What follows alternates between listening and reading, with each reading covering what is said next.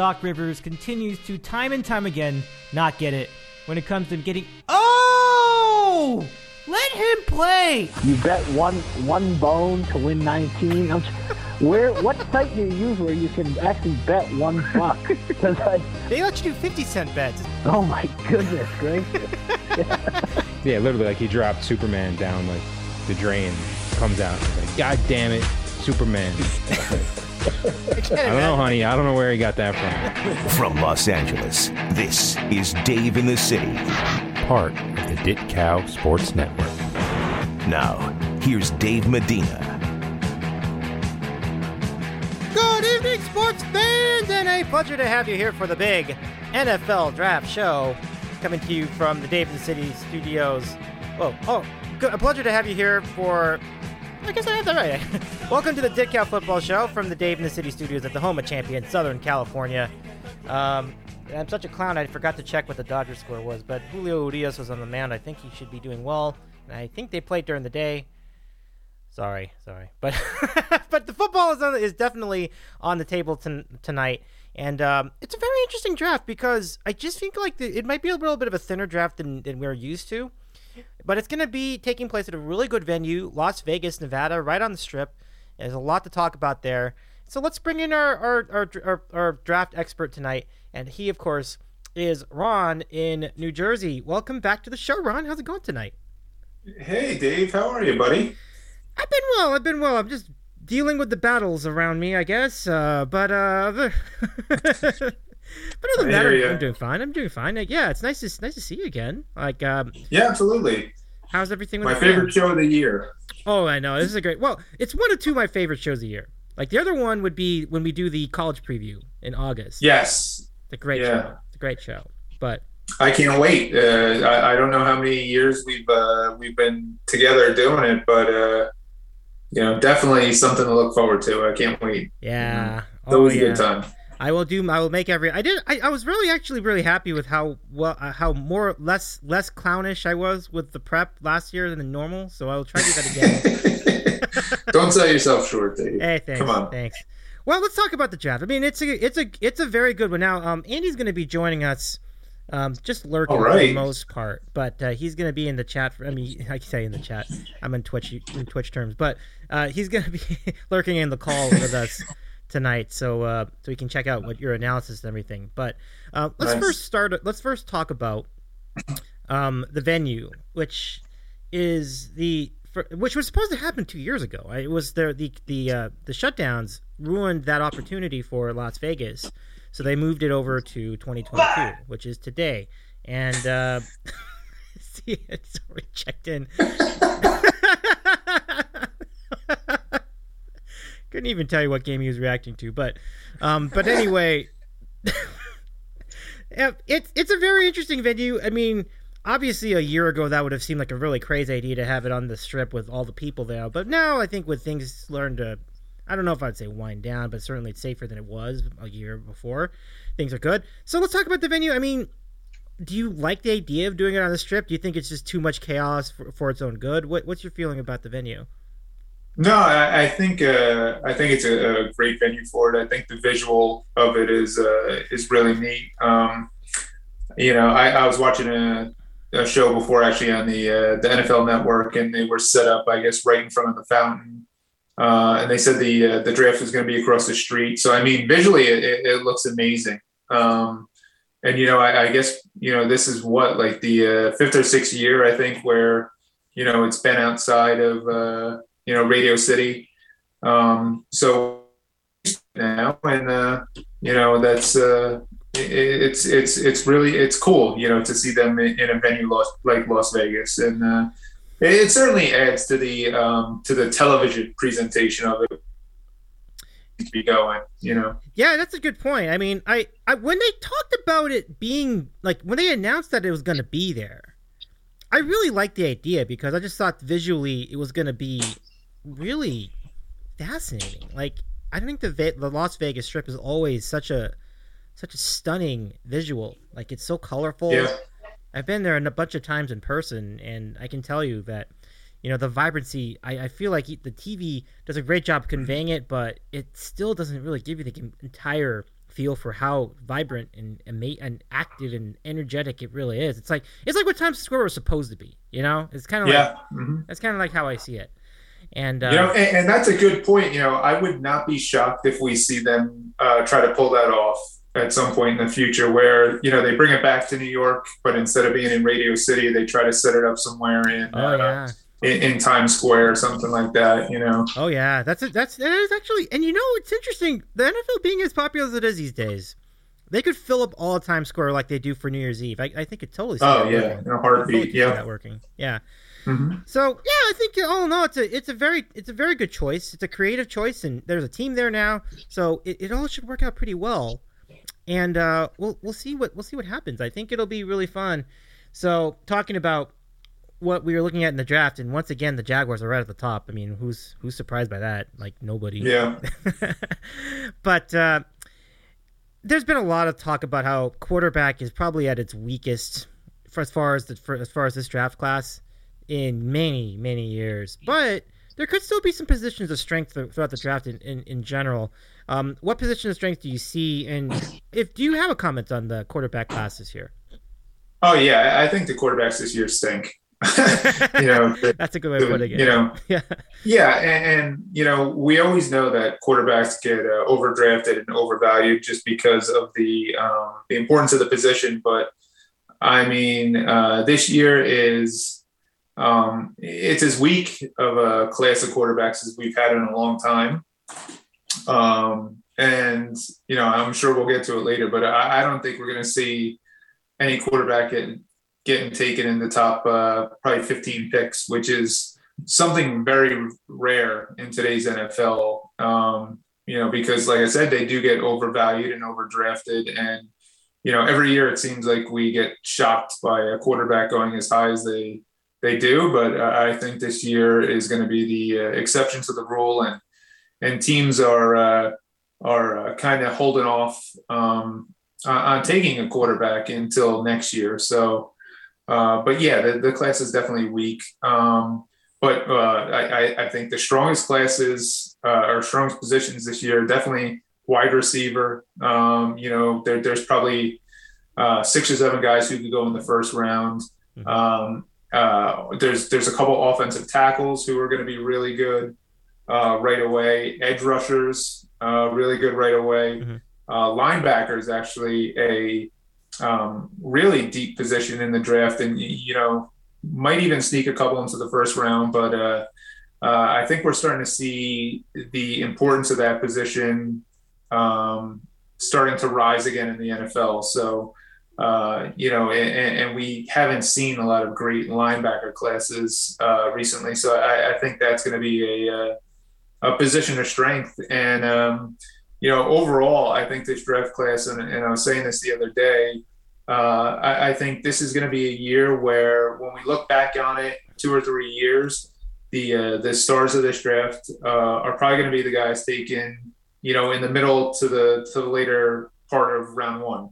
Yeah. Um, because it's a really deep draft. It's just not um, top heavy with those guys who you can say, oh yeah, he's going to go number one and be an instant All Pro guy. Uh, I, I, don't know if you know there's that level of guy there this year, but uh, uh, we're definitely going to be. It, it, it, actually reminds me of uh, the 2013 draft, if you remember that one, where Eric Fisher and uh, uh, Luke Joeckel went one and two. Um, and you know, historically, it's remembered as a really poor year. But you had guys like uh, DeAndre Hopkins who went in the 20s. so I, I, think this draft has, um, you know, the it, it, definitely could play out that that same way, and you might see you know the guys getting picked in the later half of round one who end up being the uh, the big stars. Yeah, I, I, I mean, no arguments for any for me about any of that. I think that's that's a very solid call. I was thinking about how we had so many folks who had stayed an extra year because of the the the, the pandemic situation. Like there yeah. were a lot of extra seniors on very or a lot of extra player players who were basically should have been in the NFL, but they weren't because of how, how unstable the the season was in 2020. Yeah. So I was like, how would that impact the draft? And I guess we're seeing it, but it does it is strike. It is fascinating that quarterback doesn't end up being a big position, and you know. But you're right about wide receiver. Like that's I was just looking like two or three of them. Like, oh yeah, that guy was pretty good. Like I was, I was pretty good. So, um, let's go. Yeah. Um, anything else you, you're, you're thinking of as far as storylines before we get into position by position rankings? Um, I guess the big storyline actually going into the draft this year might be the, uh, uh, you know, whether or not Deebo Samuel is going to get traded because I think that could, you know, blow up, uh, you know, the the first round um, if it happens by tomorrow by tomorrow night because. Uh, um, from what you're hearing is if he does get traded, uh, yeah, it's going to be for a high first round pick. Um, you know, certainly the, the Jets are probably uh, looking at that. Uh, I, have heard the Lions might be involved. Um, so if that actually does go down, and and I would probably, you know, I, I would say that it's probably, uh, you know, 70 30 that it doesn't happen. Um, but if it does, uh, I mean, you're going to see um, the whole first half of the draft change because uh, the 49ers are definitely going to be looking to replace him. Um, and that's probably going to screw up a lot of team boards and, and you know, we might see some uh, some trades and you know, jump over each other to get their guys, and uh, it could cause chaos. But but like I said, from what you hear right now, it's probably not going to happen. But if it does, it'll be certainly interesting. You are, are you saying that there's a chance that they may not do the trade? That's interesting, or are you just saying not not in time for the draft? Yeah, I mean they could always trade him after the draft. Mm-hmm. Um, you know, it, it, really wouldn't make sense. I, right. I think if I you're going to trade him, yeah, yeah, if you're going to trade him, you know, do it now um, and do it, you know, for uh, a pick this year. Although, you know, like we we mentioned just a, a minute ago, um, you know, the strength of this draft might not be appealing to the 49ers, and maybe they're thinking you know, we would rather have a, a 2023 first round pick mm-hmm. uh, or, or more um, draft capital next year. So maybe they're thinking, you know, we'll hold off, uh, um, you know, until after the draft, uh, see what team gets desperate and try to use that as, as, as leverage to get as much as we can going into next year. But, uh, you know, if I was them and you know that, you know, it doesn't seem like it, it's an issue with money it seems like he just doesn't want to play there anymore. Uh, you know, right. he's for whatever reason he's he's done with San Francisco. Um, so you know, I, I, think it would be beneficial for them to uh, trade him uh, by tomorrow night and get as much as they can for him. Um, you know, we we've seen with Tyreek Hill. Uh, you know, it's it's probably not going to be as much as you think because whatever team takes him is going to have to give him 25 million a year at least um, but you could still probably uh, coax a, uh, a first round pick out of a team. And, and if I was San Francisco, knowing that he's just dead set, I'm not playing again uh, with the organization, I would do that and, and try to just move on. Yeah, I mean, it, it just feels that, like you said, like everything I'm reading seems to point in that same direction. We John and I talked about that a few weeks back. Like we were talking about how it really does seem like he's on his way out. So if you're going to do that, I think the Niners would be very smart to do it on draft night or. It, it, isn't it amazing, Dave, that all of this is happening with these wide receivers, with Tyreek Hill, um, Deebo Samuel. Uh, you hear AJ Brown is. Trying to get his money. All of this is happening because the Jacksonville Jaguars gave Christian Kirk eighteen million dollars a year and kind of blew up the uh, the wide receiver market. Yeah, I, I mean, if, really, if, if, I, yeah, that I, I didn't I didn't really think about Christian Kirk setting that all off. I mean, I certainly was aware of all the transactions, but you're you're absolutely right. That's definitely what started. Yeah. It. Yeah. I mean, that's what started it. You know, yeah. it reset the wide receiver market, and these guys, um, you know, like Tyreek Hill and and these guys coming up on the uh, the fourth year of their their rookie deals are, you know, saw that contract and you know said to themselves, why am I playing for you know four or five million dollars a year when Christian Kirk is getting eighteen million dollars a year. It's uh, it's ridiculous. We want to speed up the the time frame uh, instead of sitting and waiting uh, two or three years on a franchise tag. We want our money now, and that's kind of led us to where we are today with yeah. all the wide receivers getting moved and. Uh, leave it to the Jaguars to to you. If it was for somebody like uh, you know, if Tyreek Hill had gotten the money first, if uh, if if AJ Brown had gotten the money first, you can understand it. But but it, to you know Christian Kirk, um, you know, Yeah. but that's why the Jaguars are picking at the top of the draft again this Uh, yeah, back to back years, and and you're you're absolutely right about Kirk. Like every you, I know we both do FanDuel, so like every time we pick Christian Kirk, you're like, ah, he's not that good. Like I've never, he's never, No, he's done very little for me. Like I don't think he's that good. Like that's a strange- He's he's a he's at best like a number two wide receiver, and he got paid superstar money, I know. Um, which is just it's it's unheard of. It's- but you know, it's not gonna the be worth it. Jaguars. So Yeah, exactly. Yeah. It's not gonna be worth it. There's no doubt. Um, okay, so that's a great setup for what could be a draft, and, and you know, just like I think more than usual, we are gonna anticipate a lot of trades just throughout the draft. I think it's gonna happen. We didn't have that many last year, interestingly, or was it the year before? But not as many as I thought. But yeah. I think we're gonna see more, don't you? I think, um, yeah, towards the the middle of the first round, I think you're going to see a lot of teams trying to jockey for position, and uh, because there's, you know, it might not be as deep of a, uh, you know, of a of a draft class. If you have a guy you like, I, I think those teams are going to try to make a move, and you have so many teams who have multiple picks.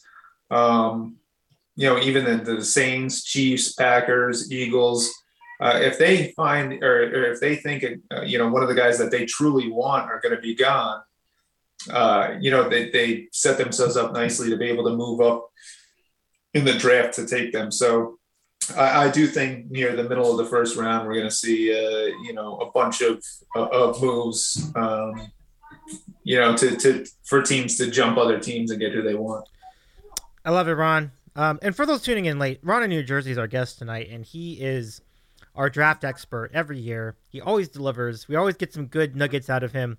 If you remember famously, he predicted, although it was a joke, he predicted the Giants trading up to to, to get the pick to draft um, to draft Daniel, Daniel Jones. Jones. So I mean, yeah that's and that's coming you know that's coming home to roost for them now huh because really uh, you know, they, they're starting to see what we saw uh, you know three four years ago that uh, daniel jones isn't a good quarterback and uh, yep. definitely not somebody to build your team around Yep. Now they're regretting that decision, aren't they? And you barely see Saquon Barkley play. Just Yeah. dumb, dumb. Two a years. lot of a lot of bad um, you know draft choices by the giants but that's why they're picking in top uh, top 10 this year you know well, and and I can't I can't really you know speak too highly because I'm a Jets fan and they're picking in the top five for what seems like the 20th year in a row. So you know, bad teams are bad teams for Bad a teams are reason. bad teams. And, I will. s- I, mean, yeah, I think that Zach Wilson's all right, though. You know. I, I think he's better than he was last year. Yeah. Um, and and I think they have a chance to improve their their team and kind of make that next uh, step. But the AFC is so stacked. I mean, uh, you're kind of you know punching against the wind. Uh, you know, trying to uh, improve uh, with the way that the the top of the AFC has improved this year. No, it's true. It's true. I mean, it used to be that the, you're all chased. Everybody was chasing the Patriots. Now they're chasing the Bills, and they look amazing. So Yeah, yeah. Who was that? Oof. I don't know. I have no idea. That was funny. All right. Anyway, um, let's go look at the uh, position by position rankings, and, and we're going to spend a very small amount of time on quarterback because there's just not much to say. But but uh, there are a couple of memorable names. Uh, Matt Corral, Mark Corral, Malik Willis, and Kenny Pickett are the probably and Sam Howell are the most notable names. Um, yeah, I don't know. Like, I, I just don't think any of these guys are going to scare you on an NFL level. Howell's got issues. Like he, his accuracy isn't Yeah. great. Uh, Corral. You know, the thing with them, Dave, um, is that you know every and we say this every year. You know, all the quarterbacks uh, usually have uh, you know they're they're good traits and they're bad traits. Um, but the the red flags for this for the guys this year, uh, I, I think outweigh the um, you know maybe the positive projections that they get. Uh, and and then you could go down the list. I mean, Corral's coming off of an injury. Uh, he was almost kicked out of school um, you know, his freshman year. Uh, so he has some character concerns. Uh, Pickett really, uh, you know, he had one good year in his fifth year of eligibility. Before that, uh, you know, a very middling quarterback. He has small hands. He throws with a glove. Um, Malik Willis, extremely athletic and uh, definitely probably has the highest upside. But uh, you know, the one thing that I always come back to with him is every time Liberty played a any type of decent team, he had a really poor game. So. Uh, and he played in, in, in a wacky offense, so I think the transition for him is going to be the most difficult. And uh, like you said, Sam Howell was a guy who uh, was pegged as a you know maybe a top five pick going into this year, and he just regressed uh, tremendously. So none of these guys to me scream first rounder. Absolutely, Ron. And so anybody who takes one of these quarterbacks is going to incur some kind of a risk. You're like, well, we're going to try it, but I don't think there's any real slam dunk um, quality to any of them. Not, I mean, it's a far cry from a Trevor Lawrence. Granted, Trevor Lawrence. Oh, was that coming from? I don't know what the heck that was. Hold on. What is all the whooping sounds? all right. Anyway, I, I don't know where that's coming from. Uh, oh goodness. Okay. Anyway, back to business uh, as as we speak. So uh, let's continue on to the next round, next uh, position. Um, let's talk about wide receiver. That's as we said. That's that's that's said to be the deepest position in the draft, and um, I think it's a good spot. So if you look at it, um, at the top you're looking at oh Drake London is one of my he was good yeah he was good he was out of USC Jameson Williams out of Bama Garrett Wilson out of Ohio State Chris Olave I think is the most notable name I think out of Ohio State you have Pickens you have Dotson and Burks so it's um, a lot of a lot of interesting names on here what who stands out to you uh, well, I, I, think at the top, you know, the two Ohio State guys, uh, mm-hmm. uh, Garrett Wilson and, and, and Olave. Um, I mean, they both produced every single year they were yeah. Uh, at Ohio State, and they had big years this year. Uh, I think they're both really talented. Uh, Olave might be a better route runner, um, but Wilson is probably more athletic, you know, faster, um, more explosive. Uh, I think they'll both be really good. Jameson Williams out of Alabama, who I mean was just a monster, uh, you know, at Alabama until he, you know, tore his ACL um, at the end of the year, and uh, I, I, think that's the only knock on him.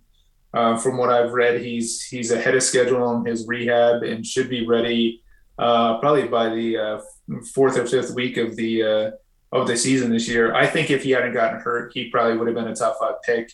Um, you know, to me, he's the most dynamic receiver. You just got to hope that that knee holds up. Um, uh, Drake London at a your boy at a USC, mm-hmm. Dave. Um, you know, big, strong, you know, guy catches everything. I mean, so many games where he, you know, he he would dominate and just catch everything that was thrown his way uh, with multiple quarterbacks. I mean, they kept changing quarterbacks every year on him, and he stayed consistent. Um, the, he, he did have an ankle injury his senior year. Uh, he hasn't run the 40 yet for any of the uh, the scouts, so maybe that's a little bit of a concern with him. But uh, I think he's he's definitely going to be a, a, top 15 pick. Uh, Treylon Burks at Arkansas. Um, when we talk about Deebo Samuel, he's he's kind of like a you know, he's he's in the mold of Deebo Samuel. He's someone who they used out of the backfield. Um, you know, he yeah, definitely a big play threat in, in, in the receiving game. Uh, so I, I, think those are the guys who are, are going to be at the top of the draft. And you still have guys like, uh, you know, Dotson out of Penn State, uh, who could sneak into the first round. Reminds me a lot of Elijah Moore, who the Jets took last year, uh, and, and who had a, a, really nice rookie rookie year in the NFL. Um, you got him. Uh, Alabama's got another guy, John Metchie, who was who was big his entire career. He tore his ACL as well.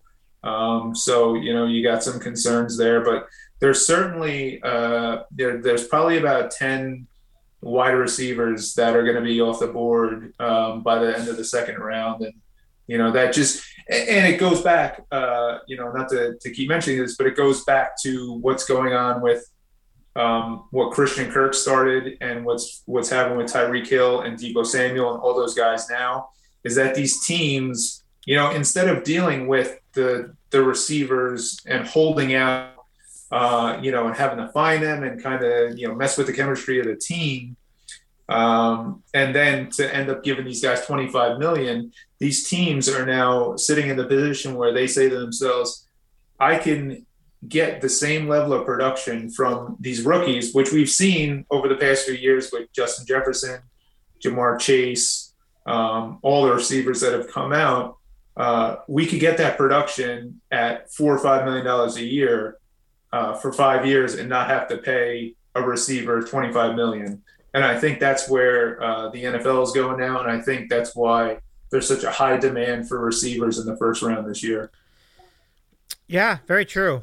I mean, we've seen some rookie receivers do really well in the last couple years, and so everything I'm seeing from this class seems to suggest that the same will happen. So now, yeah, yeah I mean, um, let us look ahead then to. You mentioned the linebackers making a comeback. Let's look at that that, that group. So, a lot of a lot of good standouts here. Um, I'm not sure where how you would evaluate the overall depth, but uh, some big names from the Power Five at least that, that will be in the mix. So, your thoughts on the linebackers? Yeah, I mean, I think uh, I, I, think one of the surprises of the of the draft is that uh, you know a Georgia linebacker is probably going to be the first linebacker taken. Uh, it's not going to be Nakobe Dean, who um, you know probably was the favorite to get taken first out of the the linebacker class uh, for a while. I, I think it's going to be his teammate Quay Walker, um, who is a bigger and faster uh, linebacker who might be better suited for today's NFL. Uh, I could see him sneaking into the first round. Um, but but certainly Nakobe Dean is somebody who, if, if, and we've watched you know a ton of SEC games. Uh, he always popped for for Georgia. I mean, he's been their defensive leader for the past couple years. So um, you know, I, w- I would jump at the chance uh, to, to take him. Uh, I think he's going to be good. Um, Devin Lloyd out of Utah. You know, we've we've watched those late night Pac-12 games, and whenever Utah was uh, playing, Devin Lloyd was a guy who uh, you know seemed to make every single tackle. Uh, so he's going to be he's going to be out there. Um, you got Christian Harris out of Alabama, another guy who seemed to be in the middle of every single play. Uh, and then you have some guys out of uh, you know non-power five schools who I think are going to be really good, like uh, Chad Muma from uh, Wyoming, who's a, a, big fast kid. Uh, Troy Andersen from uh, Montana State. he went to the combine. You know, it's like a 6'4", 240 pound kid who who ran a, I think a four or five or you know something like that. So there's definitely a lot of, uh, of depth in the linebacker uh, position this year, and, and I think you can get uh, you know an instant starter probably in the first three rounds out of that position. I can't hear you, Dave. Oh, I love it, Ron. That's a good nugget on your part. Yeah. Oh, yeah. Sorry. Um, but uh, so now we'll go move from there to other parts of the defense because I think I think the next biggest position in the on the offensive side would be tight end, probably, because I or running back, something like that, and the line. You got the line too, but since we're yeah. um, where do you want to go first? You want to go the line, or do you want to go with the uh, defensive stuff? Uh, let's do the let's do the line. Okay, uh, because right. I, I, I do think we have uh, you know the it, it's very top heavy the the offensive line this year and, and i think uh, there's a big drop off after probably the first three guys uh, who are all probably going to be top you know 10 picks maybe even within the top six picks of the draft um, and, and, the first guy and probably in my opinion might be the best player in the draft is uh, Ike Ekwonu, um, the tackle from NC State who uh, is just a mauler um, you know he's been uh, someone on my radar for the for the past couple of years, um, really, you know, just dominated every single uh, every single year at, at NC State. Uh, I, I, think personally think he's the best uh, lineman in the draft. Might be the best player. Might be the most surefire guy to be a Pro Bowler. Um, but you have Evan Neal out of Alabama, who uh, started all four years with Alabama at different positions. Um, you know, looks the part. You know, big big kid, like 330 pounds, wears it well.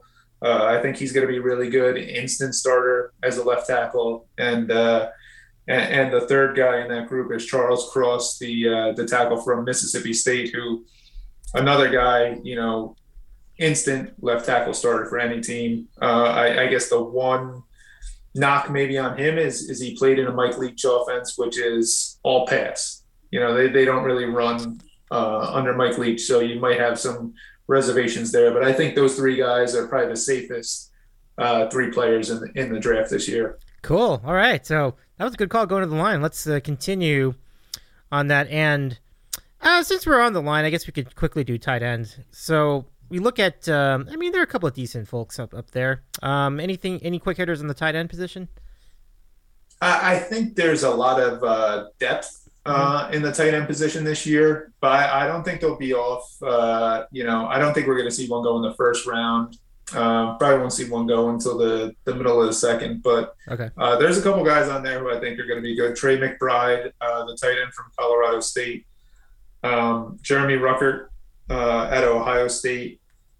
Um, who else? The, the one big surprise actually is, uh, you know, going into this year, everybody, you know, all the draft people had Jalen Wydermyer from uh, Texas A&M uh, being a possible first round pick, and uh, he just had an awful year uh, this year for A and M, and then went to the combine and, and tested really poorly.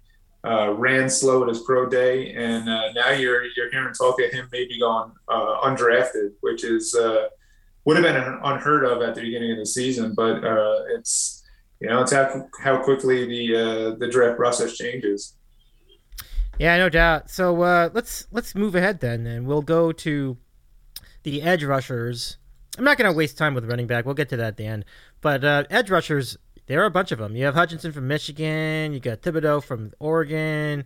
You have uh, just a bunch, just a bunch. Like you know, all the big teams this year seem to have represented. Um, yeah. What do you think about the edge rushers? There, there are plenty of the of uh, of tackles that we can go we can talk about. No, no. Yeah, I think, uh, and, and, and it's going to be a premium um, spot this year in, in the draft. Uh, you know, everybody is looking for pass rushers in today's NFL, uh, and and I think there's a, a, good group of them. Um, and I actually think edge rusher might be, uh, you know, the when's all said and done, it might end up producing the most, um, you know, really good NFL players in this draft. Uh, but it starts with uh, Aidan Hutchinson from Michigan, uh, who had a, a, huge year this year. Um, Kayvon Thibodeaux from Oregon, who uh, you know came into Oregon with a lot of hype. In my opinion, he lived up to it. Um, in my in my thought, I thought he was good, you know the surefire top pick in this year's draft, and it's sort of uh, you know you you've heard a lot of negative things um, after the season, a lot of knocks on him. I don't know how real those are, if it's uh, smoke screens or, or what, but uh, um, you know, certainly to me looked like one of the most talented players we've seen in a long time. But he's kind of taken a hit, and his stock's taken, um, which is uh, it'll be interesting to see where he goes tomorrow night uh, and how far he falls. Um, and uh, you have obviously you have Travon Walker from Georgia, who uh, is technically an edge rusher. He played inside, played uh, defensive end, uh, not your typical, you know, uh, guy who's going to get a ton of sacks, but uh, more of a uh, an Arik Armstead type uh, defensive end who, you know, is going to set the edge. He's going to be a great run blocker or run tackler. Um, it might pick up a couple sacks here or there. He's a freak of an athlete, 6'5", 270, ran a 4'5 at the combine um, and you know probably to end up being the first pick to, tomorrow night. But uh, uh, you know you, you have him, uh, Jermaine Johnson out of Florida State, who put up a ton of sacks this year. Um, and then when you get after the, after that, you have George Karlaftis from Purdue, another guy who you know plays with a high motor, should be really good. Um, and, and then of course, you have David Ojabo from Michigan, who, uh, you know, there was even talk after the season that he might be better than Hutchinson. Uh, and then he, you know, he tests well at the combine, goes to his pro day, and tears his knee, oh. um, which is just, uh, you know, an awful scenario. So, he's a guy who's probably not going to go until the second round. Um, but you know, whatever team t- he reminds me of. Uh, who's that guy who uh, the Cowboys took a couple years ago? Jaylen Brown from uh, Notre Dame. Remember when he tore his knee in the bowl game, um, yeah. and then the uh, the Cowboys ended up taking him. I think in the I think they took him in the late first or early second round, and you know he, he ended up being uh, sitting out a year to, to rehab, and then he's a productive player. Uh, so I think the thing, same thing is going to happen with the Jabo, and we'll probably go to a team in the second round, uh, have to rehab his his rookie year, and then you know play after that. But uh, definitely very very deep on the uh, the pass rushers, and you know almost every team in the NFL needs them. Yeah. Oh, ab- absolutely, absolutely. I was just looking at draft needs, and you know, I could just like the Bengals. That's just like a great example of a team really could use yeah. a pass rusher. You know, things like that. Um, yeah. Yeah, a great call on that. Let's continue with the rest of the defensive line. So that would equal the interior defensive lineman.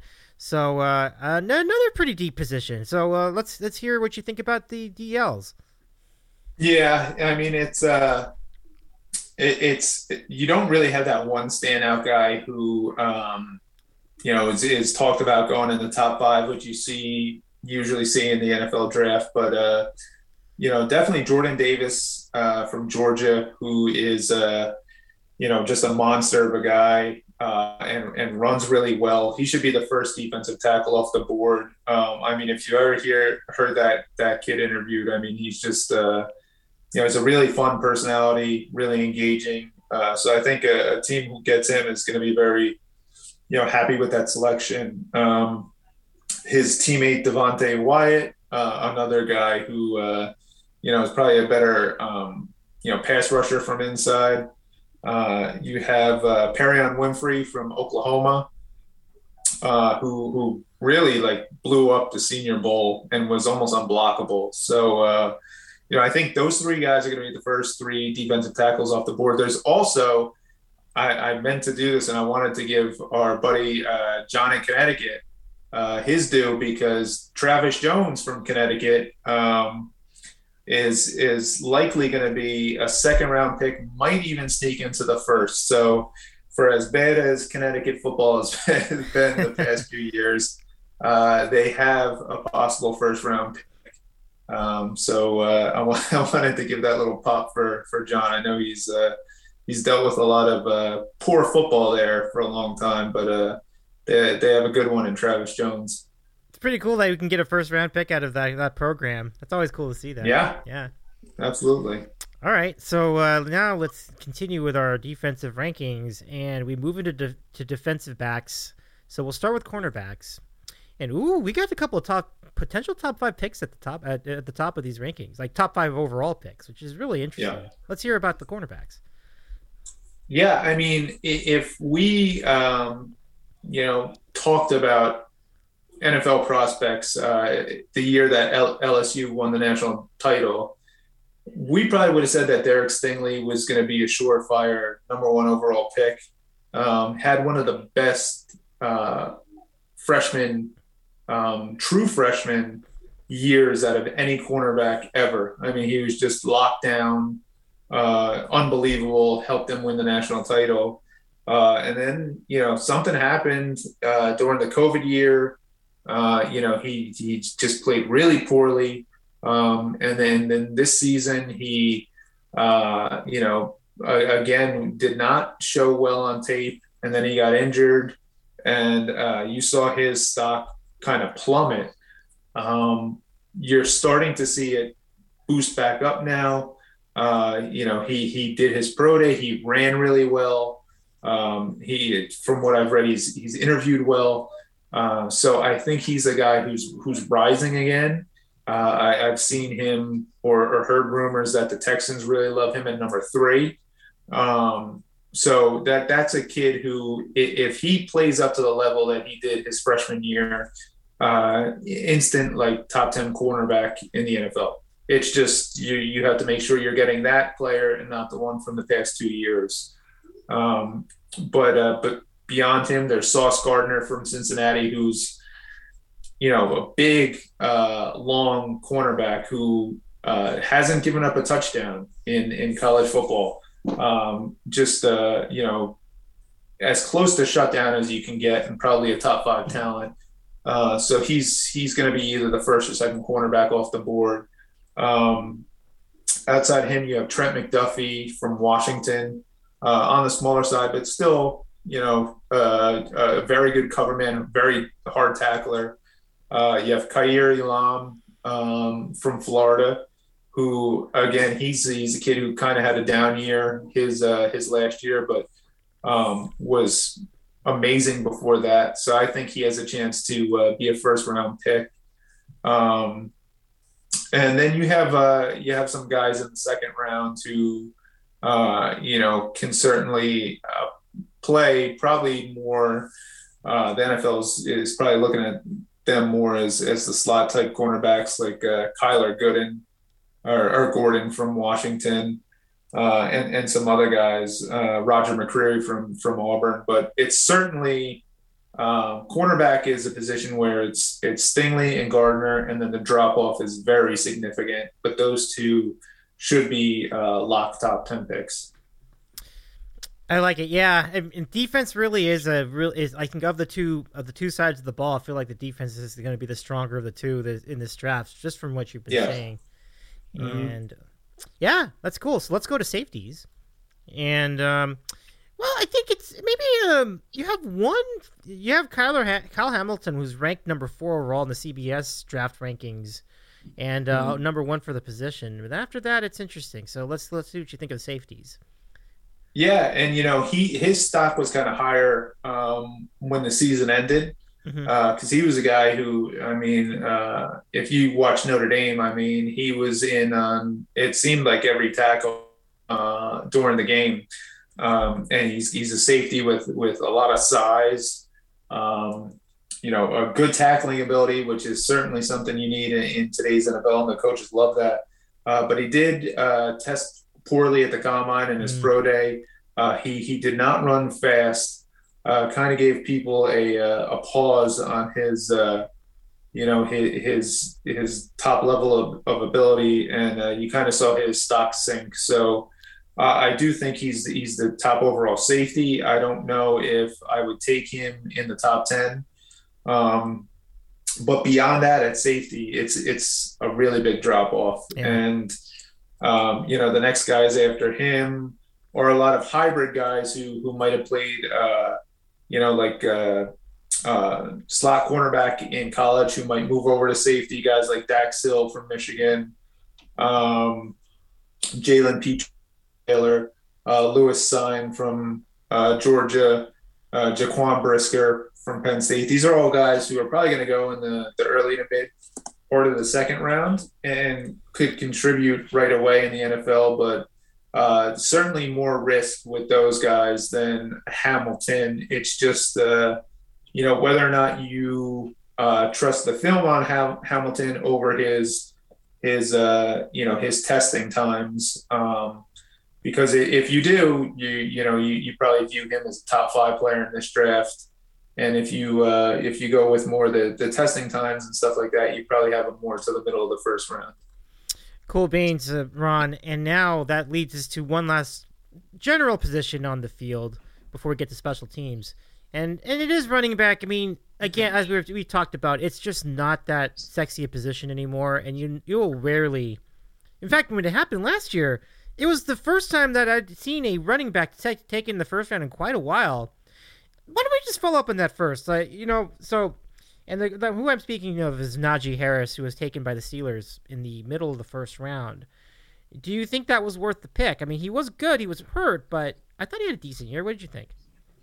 Yeah, I, think for that team, he was the perfect pick. And, uh, you know, he certainly uh, gave them, uh, you know, an aspect to their their offense that they needed. They needed a, you know, a consistent running back and someone who could uh, open up the offense. And I think, I think he did that. Uh, you know, I, I, think the team was more hampered by uh, Roethlisberger's inabilities than than Najee Harris. Yeah. Um, but I thought he was a good pick at the time. I mean, he was he was I think he was picked in the early twenties. So, I mean, you got the good value out of him. The the problem with that is even for as good as he was, uh, you can make the case that uh, Javonte Williams uh, with the Broncos had just a, a, as big of an impact.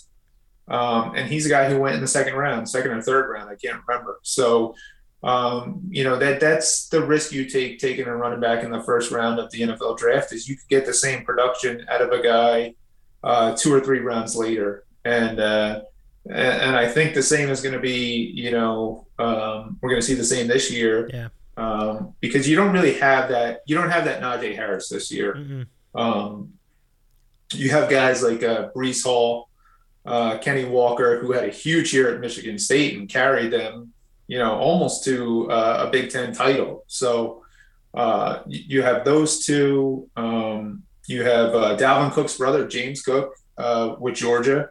Um, he's going to be, uh, I, I, think, a very productive NFL player. Uh, you have Isaiah Spiller out of Texas A&M. Um, you have all of these guys who will go anywhere between rounds two and five, and you might get the same level of, of production out of a guy taken in round five than uh, a guy taken around two. I, I, don't think anyone will end up in the first round. Uh, I'd be very surprised if one did. Um, if one happened to, to go in the first round, I think it would be Breece Hall. Um, but again, I, I, I think that would have to be a team with the right situation. Uh, you hear that maybe the, the Bills would want a running back in the first round, but um, you know I, I kind of doubt that. But uh, stranger things have happened. But uh, be on the, the lookout for next year with running back because uh, uh, Bijan Robinson from Texas is going to be coming out, and uh, he's probably going to be the next running back to at least be a first rounder. Might even go top ten in the uh, in the draft next year. I think that's how good of a player he's going to end up being. Ooh, okay, yeah, all right. I, I will keep an eye out for that too, uh, Ron. That sounds great. So that leaves all we have left now special teams. So that's kickers, punters, and punt returners and and kickoff returners. I mean, we have never really covered this in a draft preview. I can see the smile on your face. So, uh, is there yeah. anything useful to say about those positions? I don't know, but there's a punter, and and you know, God bless him. I don't remember his name, but there's there's a punter who I've read who has like a third round grade on. Oh, the San Diego um, State guy. Yeah, yeah, yeah, yeah, yeah, yeah. Yep, yep, yep. You kick like yeah, 70 so, yard kicks like consistently. Yeah, yeah. Yeah, so he's uh I mean, he's probably the only special teams guy who's probably going to go in this yeah. draft, but uh yeah, he's he's you know, probably going to go uh higher than we think. Um Probably. yeah, and uh you know, I don't know really any other special teams guys, but I can tell you uh, Marcus Jones, the cornerback from Houston, mm-hmm. um, who was I think he he like broke the the NCAA record for uh, kick returns for touchdowns. Um, he's probably going to get drafted more uh, for his kick return ability, but he's a guy who we're probably going to hear a lot about in the NFL. Uh, you know, probably sooner rather than later because he's so electric. Um, you know, when he uh, when he does uh, return kickoffs and punts. Uh, he might not go until you know the he's probably a third round guy, but he might be a guy that we hear uh, a lot more often from than guys who might go in the first or second round. Cool beans. We have completed all of our draft rankings. Um, do you want to just go right into the, the mock draft, or do you want to cover a little bit of what the team needs are? Because we can we can get into that too if you have if you have the time for that. But that's up to you. Yeah, yeah, we we could do whatever you want. Okay. Well, maybe just just some quick hitters then, because I, I mean, if we go through every single team, it's gonna this is gonna be a long show. But yeah, um, because obviously there are gonna be some teams that are just like they need everything. So like the Falcons, the Texans, Texans, yeah, Texans yeah. yeah. Excellent they need call. everything. they do. What's really crazy about the Texans is that there's like talk about, hey, Davis Mills could be the guy. Like, no, he can't. He stink. I mean, no, right? If you remember, he when he first started last year, the first couple games, I mean, he looked like as bad a quarterback as uh, as we've ever seen start an NFL game.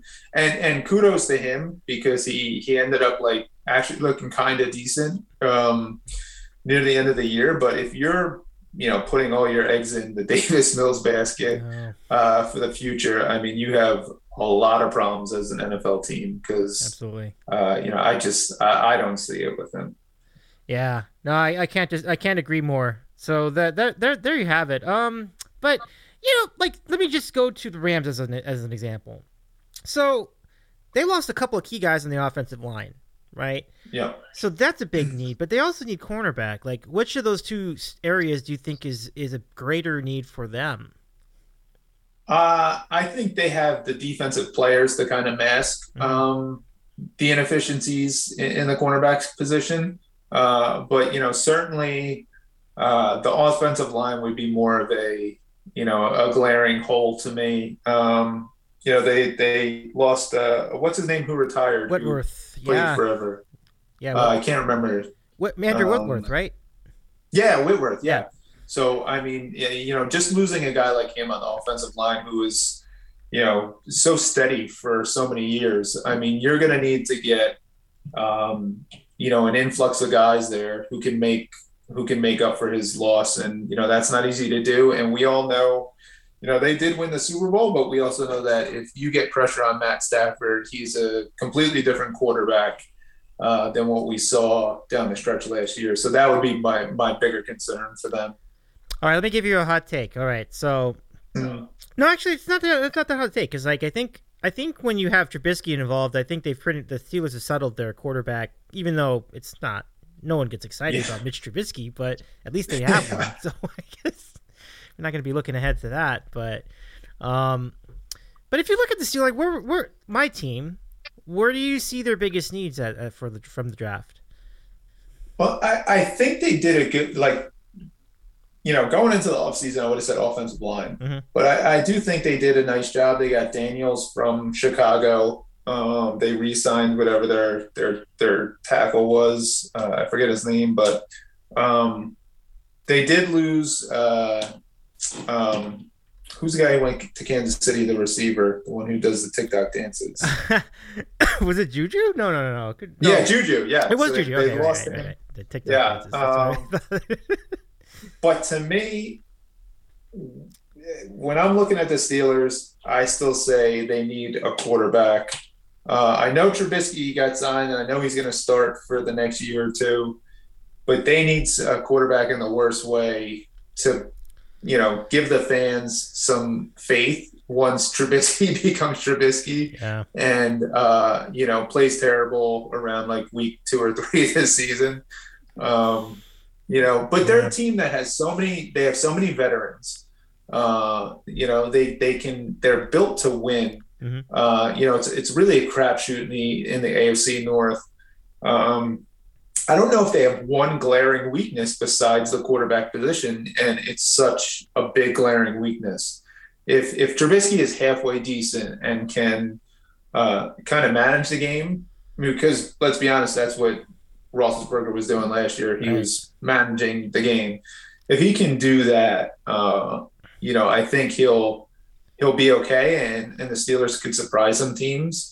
Um, but if he's not, I mean, they need somebody, you know, for the future. They really do, uh, because Mason Rudolph, you know, and God bless him, Dwayne Haskins isn't going to be there anymore. So uh, they actually sit in a, another good spot like they did last year, where they got um, they they had the luxury to take Najee Harris at pick twenty.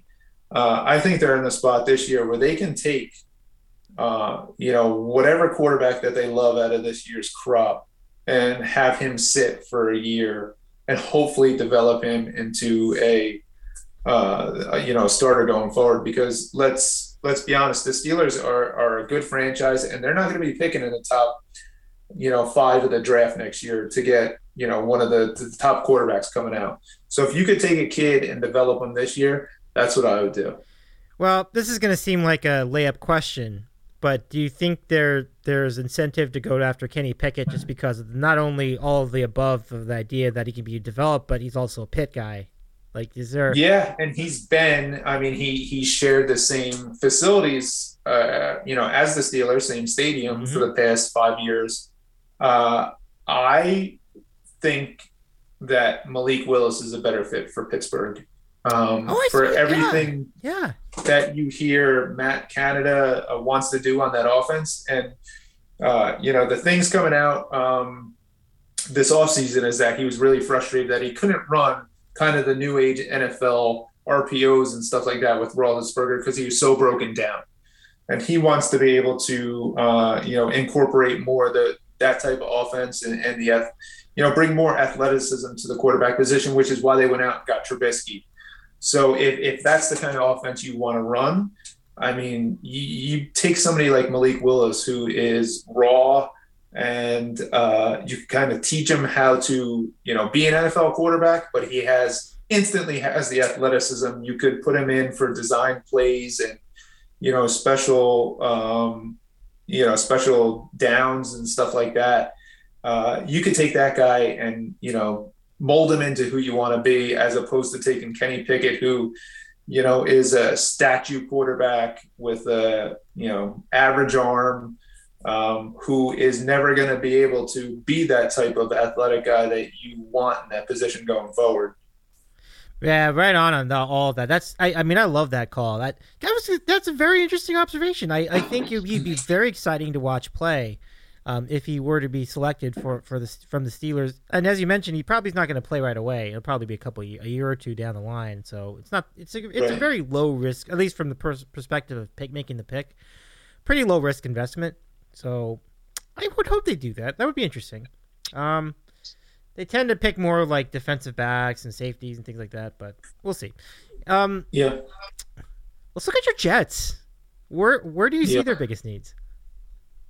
Uh, definitely, they need uh, a pass rusher. Mm-hmm. Um, you know, uh, to me, that stands out more than anything. They need somebody who can get to the quarterback, uh, and they need another receiver for Zach Wilson. Um, you know, the, those are the two glaring weaknesses to me. Uh, you know, they, uh, they, they had they, they signed Carl Lawson last year. Yeah. Um, you know, to be their their big pass rusher, and he got hurt in preseason. Um, they had no pass rush whatsoever. Uh, the the cornerbacks and uh, secondary actually, you know, played pretty well considering that the Jets had no pass rush at all. Um, so I, I, mean, I think it's imperative that they get somebody who can rush the quarterback and uh, team with Lawson, and uh, and they needed a, another receiver. Um, you know, Elijah Moore was was great last year, great find. Corey Davis they signed. He's kind of you know average at best. Uh, they need uh, another guy who could stretch the field and uh, you know let Zach Wilson rip it uh, deep because uh, they didn't really have that guy last year. But I think you start with those two um, you know areas of weakness and, and go from there. Cool. All right. So now let's see any other teams you want to take a look at here as far as the draft needs. Um, I'm trying to think of uh, the Giants. Let's do the Giants ah. because I know we have our friends uh, who are Giant fans. Uh, and they're another team who essentially needs every single position upgraded. you know, they were bad at everything. That's a really good point. They couldn't do shit yeah. last year. It's so. That's an interesting. Yeah, and, and and it you know when we look back on um, Dave Gettleman in, in you know two or three years, maybe even sooner, people are going to realize that he probably had one of the worst ten years for any general manager. Um, you know, in, in modern times, yeah. he was that bad. You know, he left the team with uh, um, yeah, an awful cap situation, no talent um, you know, bad draft picks. Uh, so I, I, do think Joe Schoen, who they bought in, is uh, is the right guy for the job, and and he he's taking his time to clean up all the messes that he was left. Um, but in doing so, they have to get rid of their, uh, you know, they're they're probably their best players just because they have the worst contracts. So mm-hmm. he's he's going to have to get rid of uh, James Bradberry, the cornerback. Uh, they've gotten rid of Logan Ryan. Um, you know, there's been talk of uh, uh, of trying to get out from Kenny Golladay's contract, which probably isn't going to happen. Saquon Barkley, they were you know toying with the idea of getting rid of, um, but they need talent everywhere, and uh, you know, I, I think they're you know they have the luxury of actually being one of those teams who can pick the best available player um, because they're they're all going to fit a need for mm-hmm. for that team. And uh, but I would say definitely they need to rebuild the offensive line, and uh, they need to uh, find a, a, pass rusher and a starting cornerback for sure. Yeah, no, no, no question. I mean, wherever it feels like, no matter what they pick, it's going to be a good pick. Just be just by default. Yeah, mhm. Yeah. yeah. They're they're one of the teams, and and, and you know, good for them. But they're one of the teams where uh, the fan base is going to get two guys who they know are going to be starters right away and Mhm. will fit an area of need.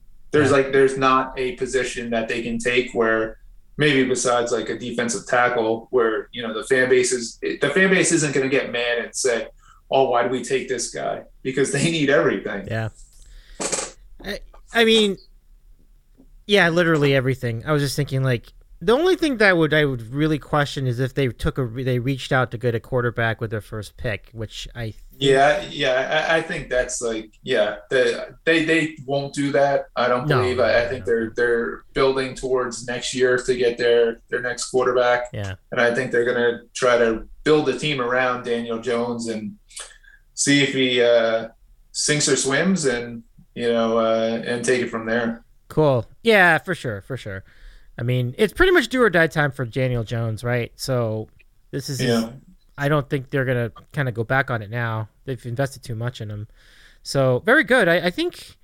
I guess that's all. Let me see if there's a few that I can get get into. Um, I think the Niners is an interesting is an interesting scenario because I feel like they need a wide receiver, and yet my the the draft rankings I was reading are saying they need the cornerback more or the safety more. I'm not sure. I don't know. Like, where which and what what side? Whose side would you take in that one? yeah, yeah. I think they had decent. Um, you know, outside of D- Deebo Samuel's, I think they had a couple decent like younger receivers who uh, popped a little bit near the end of the year. Mhm. Uh, I would say, uh, yeah, I mean, it, it's tough with a team like the 49ers because you know they're a team that they can they can outcoach their deficiencies. Um, you know, and they always seem to to do better than you know what what you think they're going to do. Um, so I I don't know if there's like one glaring weakness. I think they could always use another cornerback. Um, uh, I, I- definitely think that, especially in the in the AFC West, where you have Kyler Murray, you have uh, Matthew Stafford, and those guys. uh, you have the well, the Seahawks are probably going to stink for a while, but you have DK Metcalf and Tyler Lockett. So yeah, I, I think a corner or uh, you know one of those hybrid defensive backs who can play safety or, or slot corner. Um, they they could probably use one of those guys. Think but if that- they, if they trade Deebo Samuel, that all changes, and they're going to need a definitely going to need a wide receiver to uh, to to plug in there. But that's the thing. I think they are going to trade Deebo Samuel, and I feel like these red draft rankings aren't accounting for that, and they they really should. Yeah. They really should. I, I just Yeah, and, and and you figure this. I mean, you know, even if they don't trade him tomorrow night, Mhm. I mean, they're still going to need to take a receiver under the assumption that he's going to be traded before the start of the year. So, yeah, I, I would say that that probably becomes uh, you know critical for them to to to draft a receiver. Yep, I, I I'm I'm with you on that. I'm with you on that. Let's see, let's see if I can think of any others that I, that are jumping out at me. Um, now there's a lot of the there's a lot of the they need everything kind of teams Yeah. right now. so it's just like Falcons. You like know, maybe maybe one of the, the, the interesting teams is uh, is again, uh, you know, John in Connecticut, our good friend, the Packers, Ah. who have a team built really for the Super Bowl, Mhm. um, but are missing their number one wide receiver now that Davante Adams is gone. So Right. they also have two first round picks now, Yep. but they haven't taken a receiver in the first round in 20 years. So, and we know that the uh, th- this current regime that they have uh, certainly seems to go off the board a lot in the uh, in the draft. Um, you know, we we can tell that by Jordan Love a couple years ago. Right. So you would think that wide receiver is their number one um, priority, but I would not be surprised if the Packers do not take a receiver uh, with either of their first two picks. Well, it's. I know there's a risk involved with taking a receiver in the first round, so I, I wouldn't kill them if they did. If they didn't, but it does seem like the way to go. So I'm with you I, for the most part. But uh, Yeah. yeah, we'll see. Um, good lord, like you think I was just thinking about the Falcons right now. It's like I think I mentioned this already. Oh God, they need They everything. do. Literally, there are everything. some really, really bad. Like, there's teams who we don't, you know, might not think that how awful they are, how Mhm. awful their rosters are because we don't really see them a lot. But Yeah. the Falcons are a team that is right now on paper they have Marcus Mariota as the quarterback, and um, I don't even know who their receivers are. Honestly, I, I don't. You know, they. I couldn't tell you who their Cephas I think is like their or I don't even know who their number one receiver is, but they're a team that has no, you know, discernible talent. Um, and the Seahawks have gotten so bad uh, just by trading Russell Wilson. Um, you know, I, I don't know what direction that they they're going to go in. Um, you know, they traded for Jamal Adams a couple years ago, and the defense got worse. Um, you know, they traded Russell Wilson this year, uh, and you know, right now their quarterbacks are Drew Lock and Geno Smith. Um, so, I mean, how do you go into an NFL season with those guys as your quarterbacks? But you know, they might. Um, yeah, there, there's a there, there's more teams than you, you know, the even Washington. You know, Washington is relying on Matt or uh, Carson Wentz. Carson Wentz. Yeah. Yeah, God, to, to lead them this was. year. I mean, yeah, you have. I- I, think what you have in in at least on paper right now is a lot of the NFL is very top heavy. You got a lot of teams that got good this year, uh, or better at least on paper in, in the off season, and a lot of teams who look awful. Mhm. Um, and, and I think the uh, you know the disparity in, in talent is is really going to show this year. You're going to have a lot of good teams, and you're going to have a lot of bad teams. Yeah, I, I think I've, I really like that you pointed out the Seahawks because I feel like this has been coming for some time. They've looked so thin in front Yeah. of Wilson. It feel like he was the only good player on the team by the- you know within the last two years, and now he's gone. You know, for as much um, you know credit as, as Schneider and Carroll have gotten, you Mhm. know, uh, you know when they went on their Super Bowl runs, the you know the post years from those runs doesn't really uh, shine a, a good light on them because the asset allocation has been horrendous. Mhm. You know, they they had Russell Wilson. They traded. They kept trading like away first round picks. They never rebuilt the offensive line. They let a ton of guys go on defense and didn't really replace any of them. Um, so what you're seeing now is a roster with you know a bunch of you know m- like mid-level starters, uh, and especially since they got rid of Wilson, uh, you know you, you have decent receivers and nothing else around them, which uh, you know doesn't doesn't really make sense uh, when you're trying to build a team. No, okay, uh, exactly, exactly. They they need to build that offensive lineup. We've been saying that. I'm just sound like Cap, but we've been, I've been saying that for years. They need to rebuild that offensive line. They've been it's been terrible. Yeah. It's been terrible. Mhm. If they were just yeah, they they they let guys go and never replace them. Yeah. Uh, and kind of relied on Russell Wilson to carry the ship and uh, and you know push them over the hump and uh, you know it just it, it was time for it to to break apart and it did. It sure did. Now, are you concerned? This is not a draft question at all, but are you concerned for Teddy Bridgewater's health now that he's? I, I'm assuming that he, he made it over there in the trade, but let me double check. Uh, no, he's on the Dolphins at the moment. Okay, never mind. Yeah, yeah, he signed with the Dolphins. Okay, so then that, Yeah. that question does not stand. That, never mind that question. But whoever the hell the quarterback is over there, I mean, I am very concerned about their health because he's going to get pounded without with that terrible offensive line. So Yeah, I mean, if if the season started today, it would be Drew Lock, and uh, right, right, Drew Lock. and, and I mean, he is not a good quarterback to begin with. Yeah. All of my Um, friends and he Denver played behind a pretty that. good offensive line in Denver, so Yeah. you know, um, and he was bad. So just imagine him behind a bad offensive line. Yeah, good call. That's be something we'll talk about in the NFL preview later. Like we'll talk Yeah. about the contrast of that, like how how Wilson's gonna do with a good team around him. That's gonna be, or what could be a good team around him. Be, yeah, absolutely. it'll be really fun. So AFC West is stacked this year. isn't it though? Like every team has potential. Every single team. Yeah. Yeah, Mhm. it's a great division.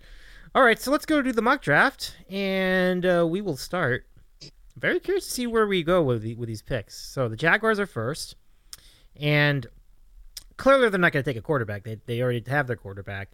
But uh, will the number one prospect be the guy they take? Ron, who do you have them taking in the first round? Now this is uh, yeah, I'm gonna do this based off of um, what I think is gonna happen and not what I would do. Okay. Um, because if, if if I was them, I would take uh, Ike Ekwonu from NC State and protect Trevor Lawrence. But you know, again, they're the Jaguars, and they don't seem to make um, you know decisions that make much sense. Right. I think they're going to draft uh, Travon Walker, the uh, defensive end from Georgia. Um, you know, for, for, whatever reason, they they seem to like him better than Hutchinson. Uh, I've even seen one rumor that said that uh, uh, Trent Baalke, the the GM of the Jaguars, um, is favoring Travon Walker over Hutchinson because he doesn't like Jim Harbaugh. so wow, I mean, I, it's probably not true, but it, it's the Jaguars, and it wouldn't surprise me if it was. But uh, yeah, I think they take Travon Walker tomorrow night. Um, uh, I don't think it's the right thing to do, but I think it's what they do.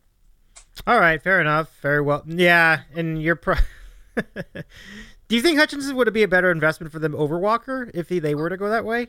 That's an interesting question. Yeah, hundred percent. Yeah, I, I, I think you know Hutchinson is a guy who um, is the perfect complement to Josh Allen there.